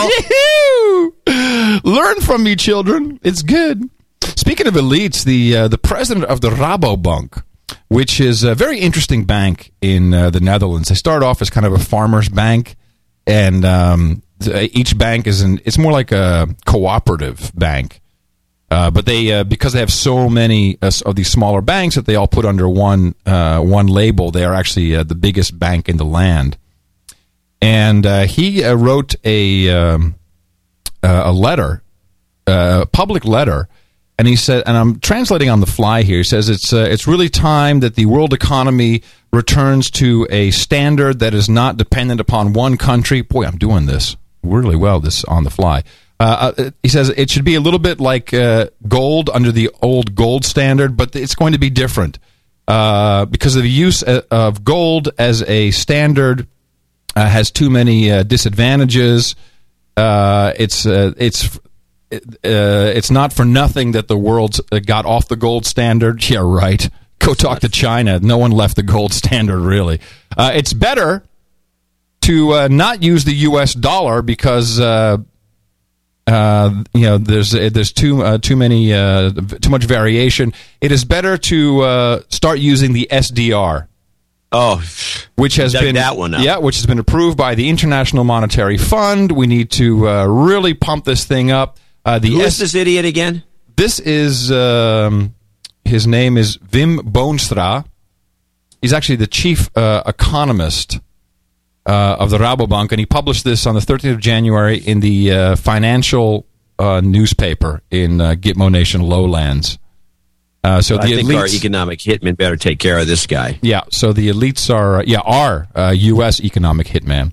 Yeah. Uh, meanwhile, No, they're they're you know they're backing off a little bit here, but they'll be back in business. Oh, take yeah. care of this. Kind Meanwhile, of our uh, our elites, uh, and this is uh, back to just uh, a little bit of. Uh, And now, back to real news. uh, you forgot this story last week, and I actually pulled a clip uh, just to satisfy you. Last week, rapper uh, 50 Cent, also known as Curtis Jackson III, well, really, who calls him that? Yeah. Yeah, uh, he was His busy mama. sending, yeah, exactly, that's Uh. it. He was sending out Twitter messages to his 3.8 million followers. But instead of ta- talking about rather new music, he was giving stock picking advice. Here to talk about what happened and why you should guard against celebrity pitches is Jill Schlesinger, editor at large at CBSMoneyWatch.com. She's up in New York for us. Jill, good morning. Good morning. Good morning. All right, so what happened? All right, this is just such a wild story. So 50 Cent goes out and he says, It's such a wild story, but by the way, I can say 50 Cent. well, the way we, you we be did saying. discuss this last show. No, we discussed it after the show, and you said, "Damn it, I wanted to discuss this." Oh, is that right? Yes. That's see, that's the problem with talking not on the show. says he wants to start talking about a penny stock. That's a really, really risky investment in a stock that hasn't really matured yet. It was called H&H Imports. Sends out this tweet. He says, they are no joke. Get in now. You can double your money right now. The one thing he didn't do is he didn't say, hey, I own 12.9% of this stock. The stock went up 270% in just hours after he sent those messages. So uh, I'm sure you discussed this on uh, Dvorak Horowitz Unplugged. That's probably why you're confused. well, I'm confused because I thought I discussed it with you. No, well, you did, but not yeah, on the well, show. that's the problem. And that, by the way, I want to remind people out there why, It's why we, don't, talk to each other. we don't. we don't talk to each other, and we also that this is why a lot of people, a lot of shows you watch on television are pre, you know, they do a pre-interview, and the pre-interviews ruin the show. For that reason, that, I, that we In just fact, from time to we time- we exhibited it in real time. That's right. From time to time, I'll call John to ask him for advice about, like I asked for advice about something the other day, and I call him, and he'll answer the phone like, "Yeah," because he, he's afraid of like I have cancer or something. You know, what what's up? What's wrong? What's Why what's are hap- you Why are you calling me? What's wrong? Something's it's like Who I have died? some horrible thing happening. It's like what what? No no man, I just want to ask you some advice about something oh. because I always sit here and like who could you know I should call John because he'll know, but I don't want to freak him out by calling him. anyway, so of course, uh, uh, where is Cass Sunstein now? When 50 Cent is doing a pump and dump on stock. It's unbelievable. That's pump outrageous. and dump. That's And I have seen no illegal action taken against it. Yeah, none whatsoever. That's because he is on the. The only reason the guy is allowed to be successful and make money is because he's part of the the New World Order regime. He's there to control the slaves. The guy's name is Fifty Cent. H- hello, does it not tell you enough right there? Yeah, it's pretty I'm- bad. It's in the name. Uh, your dollar's going to be worth, going to be worth fifty cent. You know what? uh, Just something you mentioned a few minutes ago. I want to run a clip by you, which is like weird names. Which this top topic came up with me because of the bad acting clip that I have. I want to play, but you don't have to play it. but I, I do have a weird name. Uh, you, you, Yo-Yo Ma, you mentioned. This one here is a woman who is the, and I was thinking about this, that people should be taking stage names. You know, I think, I mean, Jon Stewart's name is like, you know, Ruben Le- Rabinowitz or Yeah. something. You know, Rabinowitz. Yeah, it is probably. It's something like that, and it's Yeah. like he's he's smart enough to take a stage name, but some of these other people don't take stage names, and it, and it, I think it creates an awkward environment on a show. This is Good Morning America. Excuse my voice for cracking, crackling. Diane Sawyer throwing it to the uh, newsreader. And now Diane Sawyer with a preview of tonight's world news. Diane? And a good morning to you, Juju. Juju. Yeah. that caught me off guard. Yeah. Juju Bean. Hello, Juju. Yeah, no, it's it's become. Can't she rename herself Vicky or something? That's it doesn't sound like it's like a, a slur. I mean, it's ridiculous to have a name Juju on network television. Personally, I think. I mean, maybe I'm old fashioned. What is the um, the uh, the the guy, the new uh, head of the Republican National Committee? His name is Oh, this Reince- guy. His Reince name is, Priebus? is, is non-disclosure. He's Yeah. got some crazy name that makes no sense. It's Rents Priebus, and someone pointed out Rents Priebus. This is not a real name. It's not. It's a comic book name. It's not, and I'll tell you why. So you spell it R E I N C E P R I E B U S. Now, if you take out all the vowels, you get R N C P R B S. Thank As- one of our producers for that observation. Yes, uh, I, Um, I could look it up. Isn't that beautiful? No, no, it's not important. They just need to be thanked. Yeah. uh, yeah. I got the biggest kick out of that too. And, I, and I'm like, well, you know, the brain parses a lot of things, and it could be a complete new world, new world order joke. We're just like, hey, you know, let's just mess with the slaves. I have a good idea. Well, what, wait, nobody's gonna here. Here's the meeting. Hold Wait, on wait, a second, wait. Adam. The meeting will now come to order. Nobody's order. gonna believe a guy's got a name like that. Let's get, the meeting will now come to order. Hey, let's mess with all the slaves. I know what we'll do. We'll send a coded message that the RNC public relations is bullcrap. I know what we'll do. We'll make up a name. Yeah, this will be funny. And and watch everyone try to pronounce it. No one will remember this guy, Reince Priebus. It's Well, Rents. good- it's like a good Rents. example of this is also our new our new Larry King. Oh, Pierce Morgan. Pierce Morgan spelled P I E R S as in Piers. Yeah. You know, like yo, I'm going to be out on, On Pier pier. 35. I'll be on the pier.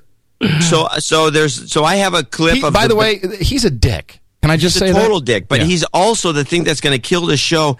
And I got a clip here to prove it. This is him interviewing Condi Rice. It's a very short clip, but this shows you the absolute banality of this guy's personality, what he's interested in, and what he thinks is interesting to the public. It's beyond imagination. You've arrived with. I do. But unbelievably, you say you didn't get a cold in the eight years that you served in office. That's right. Nothing? Not a sniffle? Uh, well, not a sniffle, but I took very good care of myself. And How? I, How do I- you stop getting a cold? Well, because you, could sell books on this. exercise, you take care of yourself, and there are some advantages to living alone. What are they? You don't get colds. So you live alone in a sterile home. a little bit like no that. No one's allowed Uh, in. A little bit like that. Yes, right. It's fascinating. Yeah. That's fascinating. It's fascinating. It's fascinating. It's not fascinating. It's, It's why are you stupid. even talking? It's You got stupid. Condi Rice sitting in front of you, and you're talking about catching a cold. I had lots of sniffles. Yeah, The guy's an idiot. Yeah. Well, he's also he was a I think it was the Daily Mail. He was the editor, and he got kicked out. He got fired because he doctored uh, military pictures. Uh, try, yeah, no, trying to show that something else was going on. Oh, the guy's a guy. he's a total Ministry of Truth dick. He's a dick, and the show's going to go nowhere. It's just not going to happen. It's just not you going to happen. Uh, but you know, Americans don't really under. We like British people when it's um, uh, Anthony uh, Hopkins. We like uh, you know we, we like the, the the Shakespearean actors. We don't like you know smartass. Like even Ricky Gervais has got to watch it. And he, and he even made a, a Heather Mills joke. Like, dude, like, get a clue. No one's understanding this humor. This, I mean, it's America, dude. No one. Heather Mills. That was 2005. We don't care. Yeah. I was like, ah, no, no, no, no. So Pierce Morgan, it's not going to work. It's just not going to work. Other than he's going to be sending whatever messages the uh, Ministry of Truth wants him to Well, send. it doesn't make any difference. The, the, audience is just going to start to fade. In fact, Howard Stern, I think, was the second guest. Yeah. he- Uh, also, not a good uh, subject. If you want big audience, I don't think Howard Stern is the one you want. Uh, well, I would agree with that, but Howard Stern, uh, who also took over the show, and it was made it easy for him. But Stern himself said, you know, it's easy when you book Oprah and some big names at the beginning. He says, give this show three weeks, and you, you this is. He actually said the show's going to flop. Yeah. well, it is going to flop. Yeah. All right, so um, uh, another big distraction of the week, which I'd like to play the jingle for. The distraction of the week on no agenda. Look over So, um, of course, uh, our voice does carry a little bit, and uh, after a year, finally, uh, mainstream news is was starting to catch on about Haiti, and uh, wow, you know, hey, th- where'd all that money go? And uh, gee, that that's kind of weird. Like, how come uh, the- they the Red Cross collected all this money? They've only spent half of it. Yet there's no rubble uh, removal, only five percent. This is you know, so people are starting to look into it. So what do they do? They pull out baby Doc Duvalier, and it's the big distraction of the week for Haiti. This is uh, Somebody says Clinton flew him in. of course he did. This, uh, this is what I'm saying. They the, the baby doc who uh, uh, no everyone knows was a uh, renowned drug dealer. He was moving coke through uh, the presidential palace. Uh, so all of a sudden it's like we need a big distraction. The guy shows up. Boom! It's all over the news. Everyone's talking about baby. Doc. He's got a great name, baby doc. You know the whole thing. It's real easy for the stupid media to latch on to. Um, you know, he relied on brutal private militia known as the Tontons Macoutes, which controlled Haiti through violence and intimidation.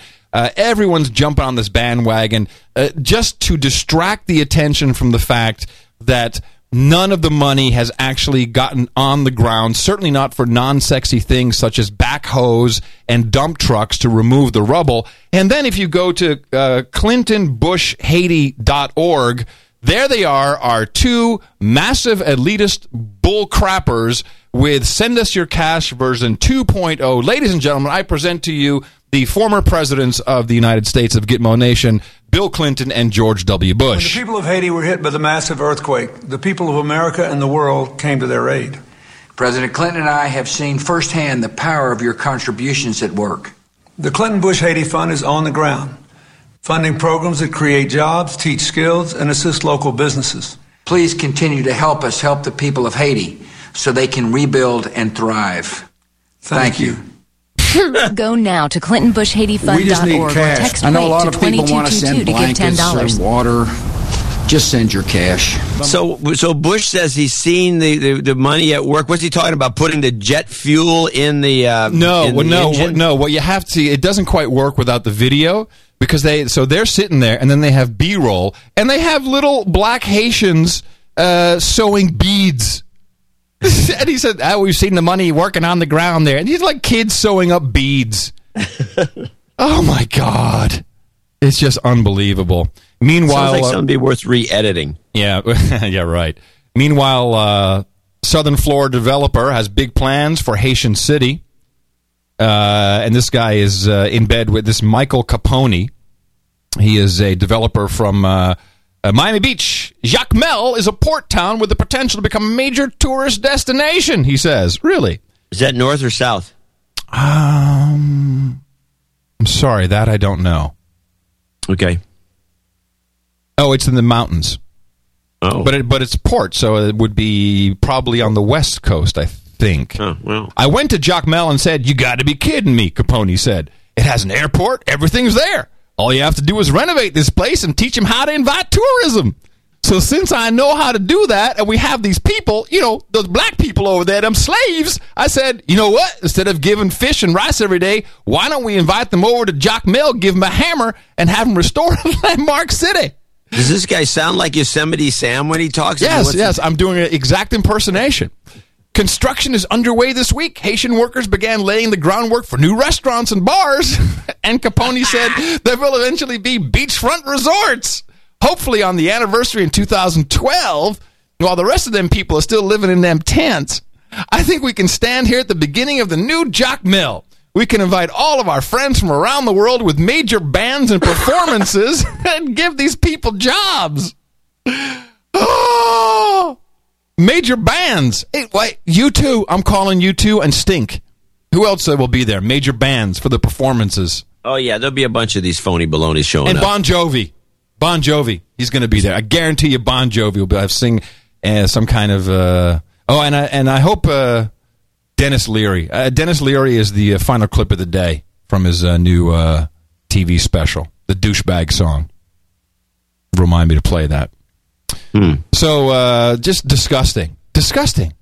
You know, there are people still buried in houses because the rubble has not been removed. They don't even know who's dead in there. It's a year. Yeah, the people are dead in They've these in the rubble. bi- uh, what number Billions. of billions, Billions. of dollars? Billions. The money has not gone there, and the people are still buried in rubble. And by It's ridiculous. And by the way, uh, on the Clinton uh, Haiti Clinton Bush Haiti.org site, not a single piece of financial information, not a single piece. And they're still begging for money. I can tell you that the uh, chief executive officer, uh, prior to uh, his leadership at the Clinton Bush Haiti Fund, this is Gary Edson, uh, served as deputy national security advisor, deputy national economic advisor, and deputy assistant to the president for international economic affairs for George W. Bush. Hmm, really? And the uh, executive vice president, Charles Rees, um, he uh, has actually taken a leave of absence from the Rand Corporation to uh, do this important work in Haiti. it's just funny. Uh, then we have the uh, vice president of programs and investment, uh, who uh, let's see, what was he? Uh, he was uh, prior to that worked at the International Finance Corporation. it just goes on and on. Um, Vice President of Marketing is Meg Galloway from the World Wildlife Fund, another fine New World Order front. The Treasurer, Anita Bott. Now, when the Treasurer is the person who runs the money, and she, of course, was the CFO and Treasurer for the Bush Clinton Katrina Fund. How we know how well that went. These are all really great people who are uh, involved in this uh, foundation, and the board members are even more interesting, John. The board members. Let me see. Uh, co-chairman uh, is Miss Laura Graham. She is chief operating officer for the Clinton Foundation and uh, is chief of staff to President Clinton. Okay, so we've got our shill in there. Josh Bolten is the co-chairman as well. Um, he was director of the Office of Management and Budget. Well, we just talked about that office. Uh, that's very important. Uh, Henrietta Holsman Fore, a double name, so you know she's an elite. Uh, worked for USAID. It's it's it's, That's it's the like economic hitman. yeah, it's it's it's one big joke. One big yeah, it is joke. a big joke. It's pathetic. Yeah. I don't even know why we keep talking about it. It's well, just plain it- because pathetic. someone has to talk about these poor people. Someone yeah, has to talk right. about well, I it. might as well keep reminding people what a scam this is. Ongoing scam. It's been going on for a year. More than And we a year saw, now. We've been following it since the since they first put these celebrities on TV and told you to to text your money. That was a good one. No, they're, no, they're still doing that. At the end of that clip, they're still saying, "Text your money, ten dollars. Text your money. Text your money. Come on, text your money. Text your money. Text your money. Text your money." We should get a, we should get on board with that, man. We should get our money texted to us. We should have our money texted. I want text. I want text money. Text. Just text us your cash. We'll have to look into that. So um, text us your cash. to change topics a bit. Sure. Uh, I have a, a kind of a funny. There, there was a really good front line. They're doing an expose on the millions of intelligence agency kind of outlets or mini mall outlets that are cropping up all over the country. We've talked about this before, but I got the biggest kick out of this illegal photography clip that they had. You know, photography is like going to be made illegal somehow. Luckily, Well, it's as dangerous as a gun. I mean, you can't. phones. dangerous you as can't a gun. You shouldn't even mention the word gun. No. But play that. Oh, sorry. fun. Local police are being told to look out for suspicious behavior around public facilities. Picture taking, map drawing, evasive driving.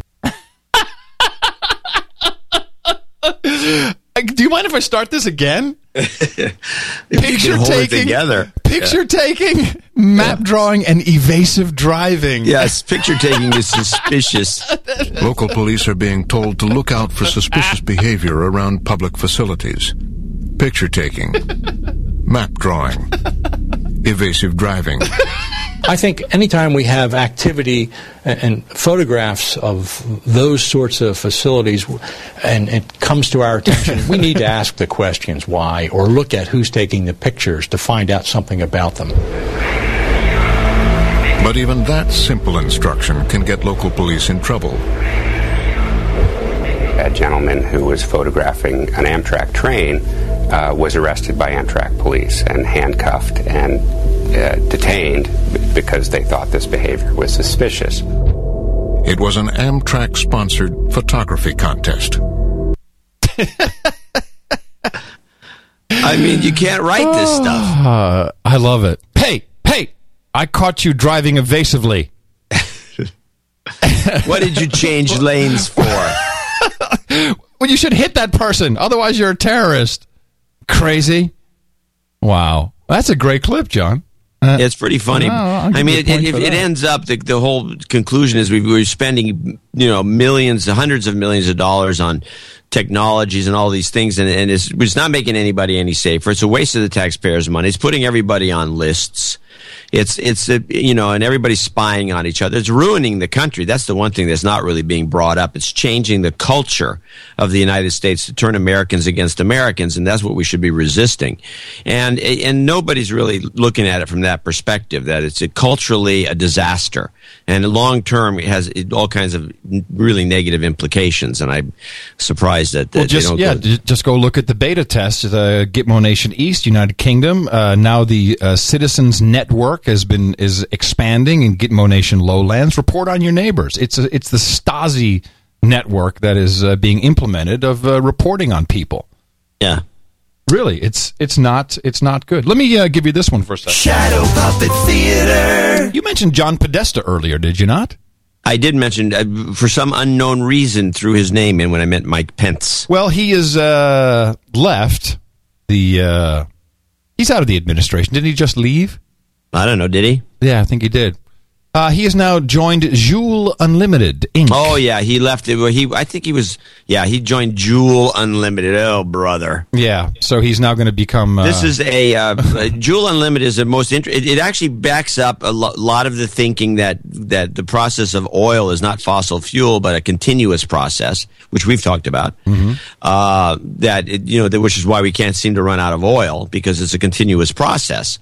You know, deep in the bowels of the earth, there's fungi and bacteria and whatever creating oil constantly. I mean, this is a base. This is a theory that then it has a name, and we've used it on the show before. So these guys have exploited this with a company called Joule. And uh, by the way, it's one of about four technologies that, that purport to do what, what they claim to do.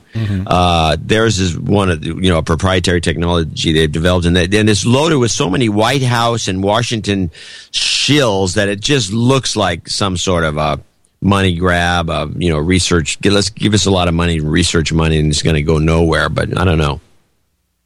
Well, I just thought it was interesting that uh, the revolving door continues. Nothing ever. Yeah, and let me explain what Joule is to people, uh, what they've supposedly done. It, I consider it a perpetual motion machine, which means it's never going to work. It's bullcrap.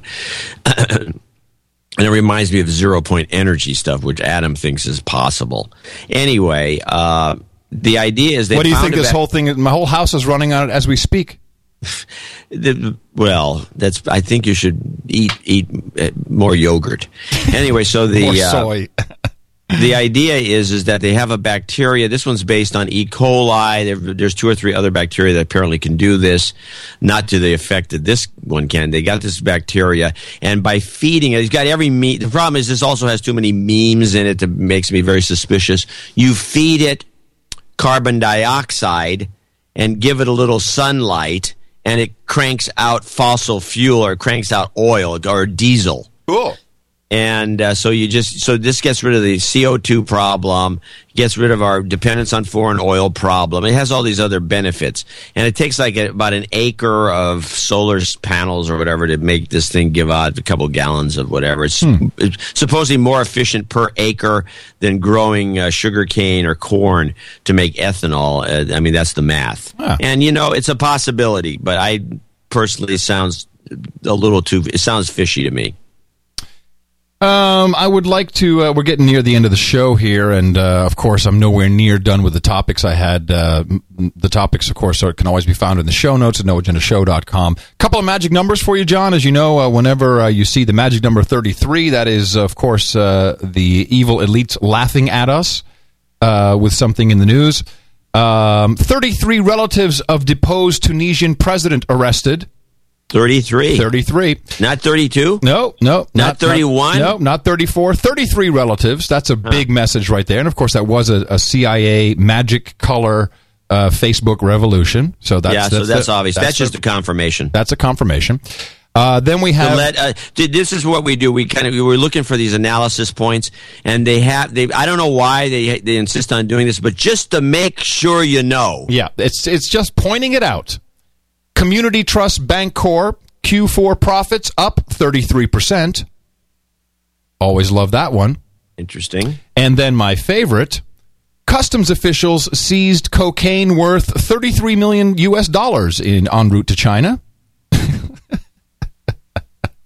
Wonder what message that was confirming. Well, it, it should have been heroin. If it's you never hear about heroin getting uh, picked up, no, it's they, always no they, cocaine. apparently there's nobody uses heroin. No, no, no one's using heroin. Oh no, not at all.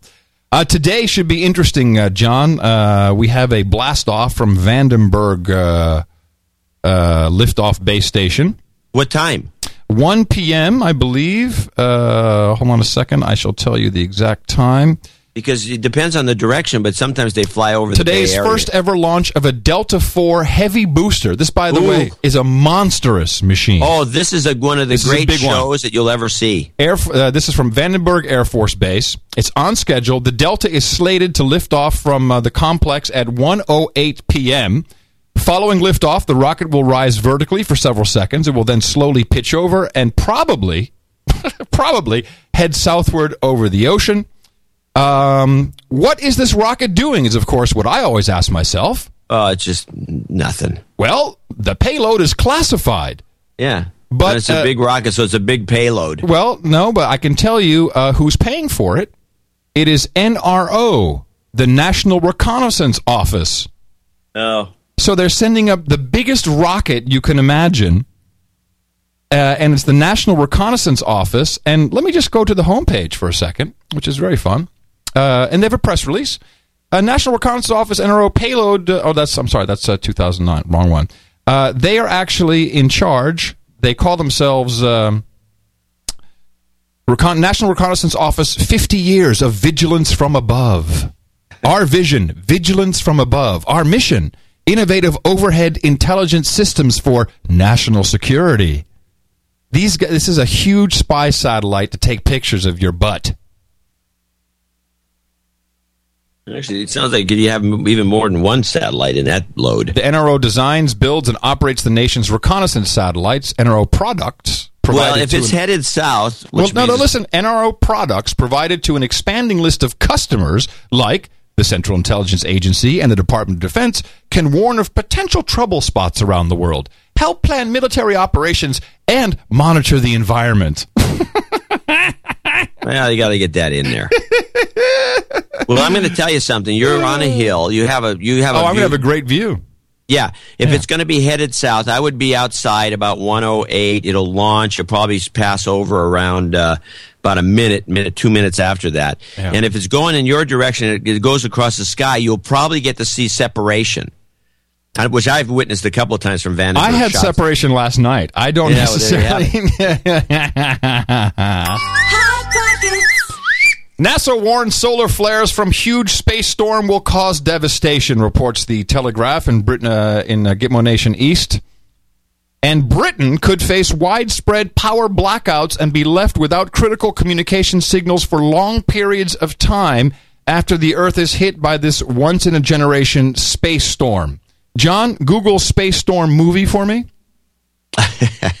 National power grids could overheat, air travel could be severely disrupted, while electronic items, navigation devices, and major satellites could stop working after the sun reaches its maximum power in a few years. Senior Space Agency scientists. Oh, there we go. science believe the Earth will be hit with unprecedented levels of magnetic energy from solar flares after the sun wakes from a deep slumber sometime around 2013. Uh, John, um, Solar Space Storm movie 2013 is the Google term. Due to humans, I love this. This should have said human resources. Due to humans' heavy reliance on electronic devices which are sensitive to magnetic energy, the storm could leave a multi billion pound damage bill, potentially devastating problems for governments. I'm thinking they're expecting an EMP to go off and they're going to call it something else. Well, I'm not getting a movie yet, but I'm sure there's a movie involved. There's got to be a movie about that. We uh, this uh, it has happened though, and we have had uh, solar yeah, space you, have, storms. you don't have the kind of outage they described. It's we're That's gonna, never happened. No, but it's huge. And I just want to uh, give a little tip of the hat there uh, to the uh, to the people operating HAARP for their earthquake in Pakistan. Good job, ten meter deep. This has all the signatures of HAARP, seven point two on the something scale. Someone actually sent me a clip. I should play that uh, on Sunday uh, from I think the Science or Discovery Channel uh, that explains the new scale uh, in like a one minute clip. Oh yeah, I would like to see see that myself. Yeah, remind me so we can both forget. Remind me to uh, to play that clip. And what we don't really have time for, unfortunately, is uh, George Clooney on Morning Joe. Uh, yeah, George Clooney is is becoming an embarrassment. They're going to have to find somebody better. And what was really interesting, uh, well, maybe, nah, I mean, it's too long. He doesn't seem to be into it. I, I also have a bunch of more Ask Adams. Oh, which we could. Well, do. you want to do one more before we leave? We'll do an ask. Well, let's. Well, let me think if I got one here. Yeah, there's a good one here because it has a very funny ending. It's it's about a minute and a half, I think. Okay. But it, it actually gets kind of funny. But it's a it's a clip of uh, three different Democrats. Uh, forget the name of the first guy. The second guy's your buddy, uh, that the guy that was My John buddy? Stewart's roommate, Oh no, Anthony Weiner. Anthony Weiner, your dick. pal. He's a dick. And then uh, then John Miller, who's a kind of a left wing nut, and they're bitching about the fact that the Republicans are pushing through this, uh, you know, this repeal of the health care bill, which Right. just seems like a waste of money. But they're all bitching and moaning. But the, the the nature of their bitching and moaning is unique, and it requires me to ask you about it after you hear the clip. We cannot go backwards. No way, no how, not now, not ever. I would say to Americans watching at home, think which side you're on. If you are in love with insurance companies and want them to succeed and you don't care about anything else, by all means, this is your team. These are your guys. Has anybody, any family in America, any single mother, any any spouse, any child, any grandparent met a more bureaucratic system than the American health insurance system? There is no more bureaucratic system. When you send in your premium, they tell you you sent it the wrong place. When you send in your bill, you send it to the wrong person. When you send it to the right person, they say that person's left their job. Nobody wants to go back there, ladies and gentlemen. Nobody. They've been there for 50 years, and healthcare costs have gone up faster than any other segment expired. in our economy. Faster than anything you can imagine. Gentleman's faster than a speeding expired. rocket. Faster than a speeding airplane. faster than Superman. Healthcare costs have gone up because of the insurance bureaucracy. Gentleman's time has expired. What's the question? The question is Yes. Apparently they believe that what the Republicans are doing is reintroducing the idea that you know we should get health care from insurance companies. But it doesn't. What they're saying makes zero sense because they do not. I mean, the, the bill as Obama passed it makes er, makes people get insurance that they didn't have to get before, Right. which would boost the insurance company. Uh, uh, you know, make it make things worse. So I'm yeah. so I want to I, I want to understand the logic. And secondly, doesn't the government uh, don't they have agencies and now they can apparently post whatever they want and do whatever they want with their Uh-huh. agencies Yeah. to control the fact that the insurance company is is abusing their their uh, subscribers? Why? So I'm not making sense of this. Make sense of it for me, Adam. Okay, well, uh, I'm glad you asked me, John. Boy, do we need a jingle for this segment. I'm glad you asked me because I had some help on understanding this from Stephanie Cutter. And Stephanie Cutter is uh, relatively new in uh, in the administration. She is uh, yet another one of these special advisors to our president, uh, who was uh, chief of staff to Michelle Obama and she served as uh, Little Timmy Geithner's counselor. Uh, she was named in 2009 as GQ magazine one of the 50 most powerful people in Washington, and she is the assistant to the president for special projects, charged with managing the communications and outreach strategy for the Patient Protection and Affordable Care Act, known as Obamacare. And she took to the whiteboard, John, and she explained exactly how it's going to work. And she explained exactly what's happening. And I'm going to turn this around and ask you a question. Are you ready for it? I guess. By the way, this woman is a communications expert. She, uh, after she left the previous I'll bet administration, she is. You, well, you listened to her. She is the most horrible, the most horrible communicator I have ever seen. Maybe it's because she's hot.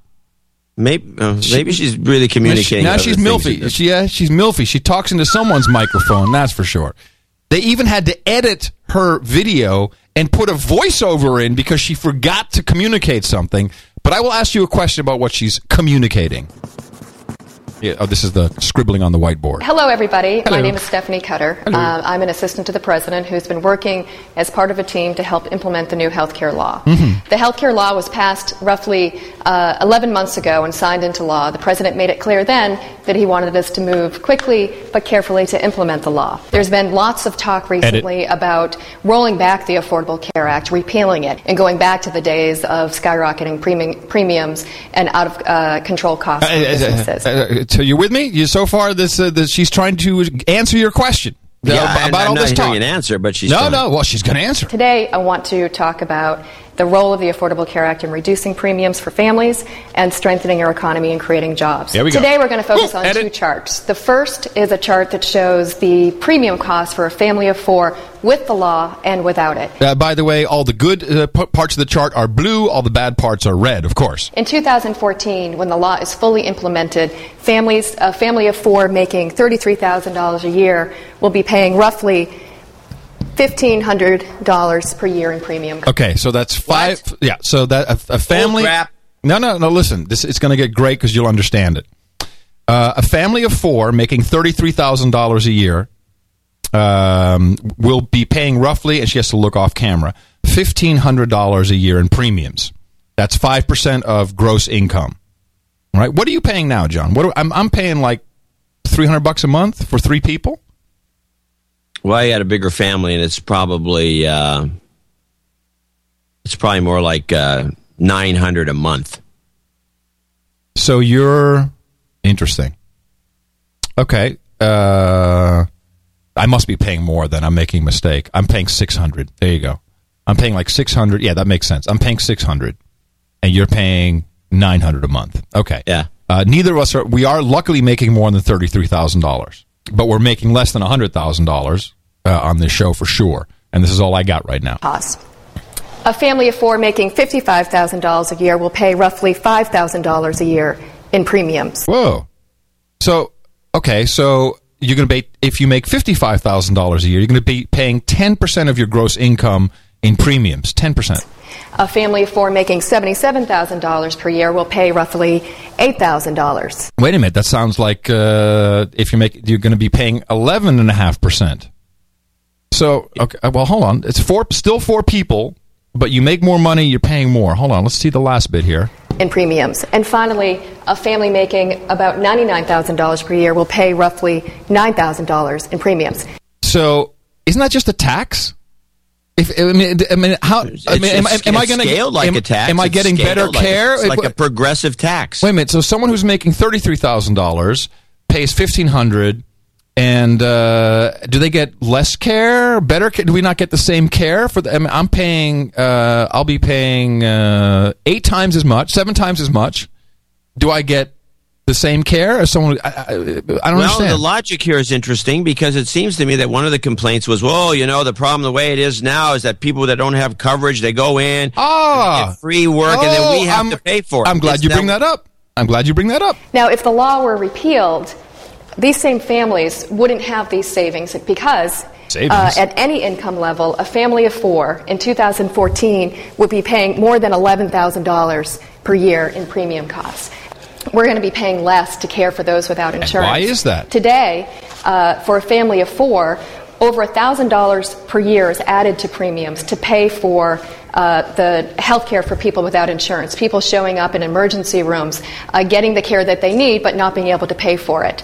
Those costs will be significantly reduced because we're bringing all of those people Wait, no, it in- can't be significant. It's only going to be reduced by thousand dollars. Exactly. That's not significant. That's not significant. Not based on this scale. Nope. to the health insurance. So how does that? What is this? She makes no sense. This woman. Well, hold on, because here comes the edit where she she completely messed it up. and getting them the care they need uh, and not uh, putting the burden on those with insurance.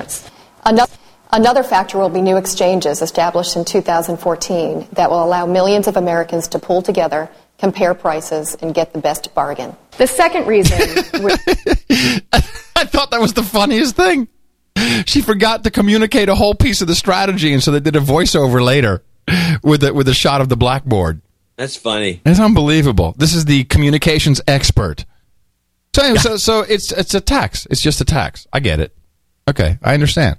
So, uh, you're going to be paying. You're not getting a thousand dollar break. You're you're going to be paying more. You're going to be paying uh, more than yeah, eleven paying. It's a tax. You're right. It's, it's a bull crap tax. It's a ta- tax slash fee. and you're paying. Uh, you're going to be paying more.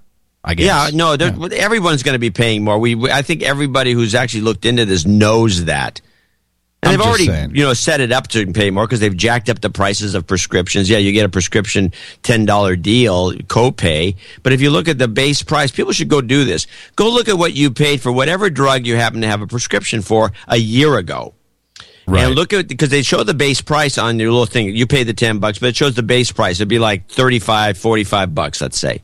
You look at the same drug today. Uh, it's an older drug now. It's been in production longer. It sh- they're cranking it out like there's no tomorrow. Look at the base price. It's like 70. Yep. So they're gouging. The, it's the Yeah. drug companies and, they, and the They- who wrote the bill? Yeah, they They're wrote the bill. gouging the insurance companies who are just jacking up their prices because they have to, and they can. The, the insurance companies go, "Oh well, well, there's nothing we could do. We're just going along because these guys have jacked up the prices." Of course, they stay, maintain the same margin Mm-hmm. because they have to have a profit margin of some sort. And if you have a profit margin of say ten percent on a hundred thousand dollars, would be ten thousand. But if you have the exact same profit margin on a million dollars, it would be like ten times as much. But you can say our profit margin hasn't changed. In fact, it went down a point. It's a scam. Then I'd like to end on a lighter note uh, with a with an actual note from producer Mark from uh, Merrick, New York, on Long Island.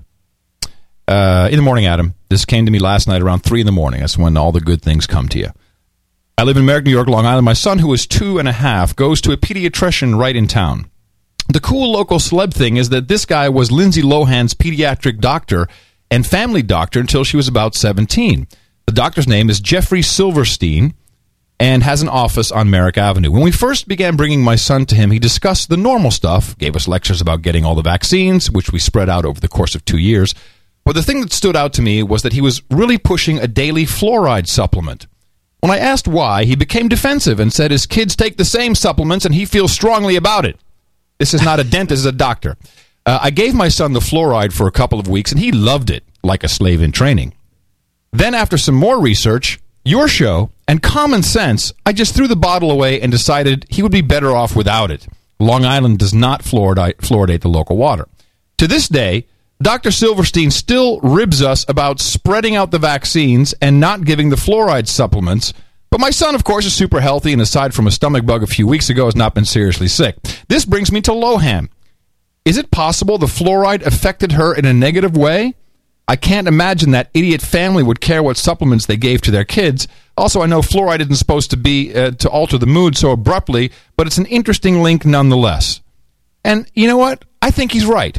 I think he has a real good point here that Lindsay Lohan was over fluoridated as a child, and that's why she's completely nuts and a drug addict. And let me give you another example of an American human resource on fluoride. You ready? The third grade world geography question is Budapest is the capital of what European country? Budapest is the capital of what European country Nathan has already locked in? This might be a stupid question. I'm guessing it's probably going to be. Blake. I thought thought Europe was a country. Let's see. Buddhist. Budapest? I never even heard of that.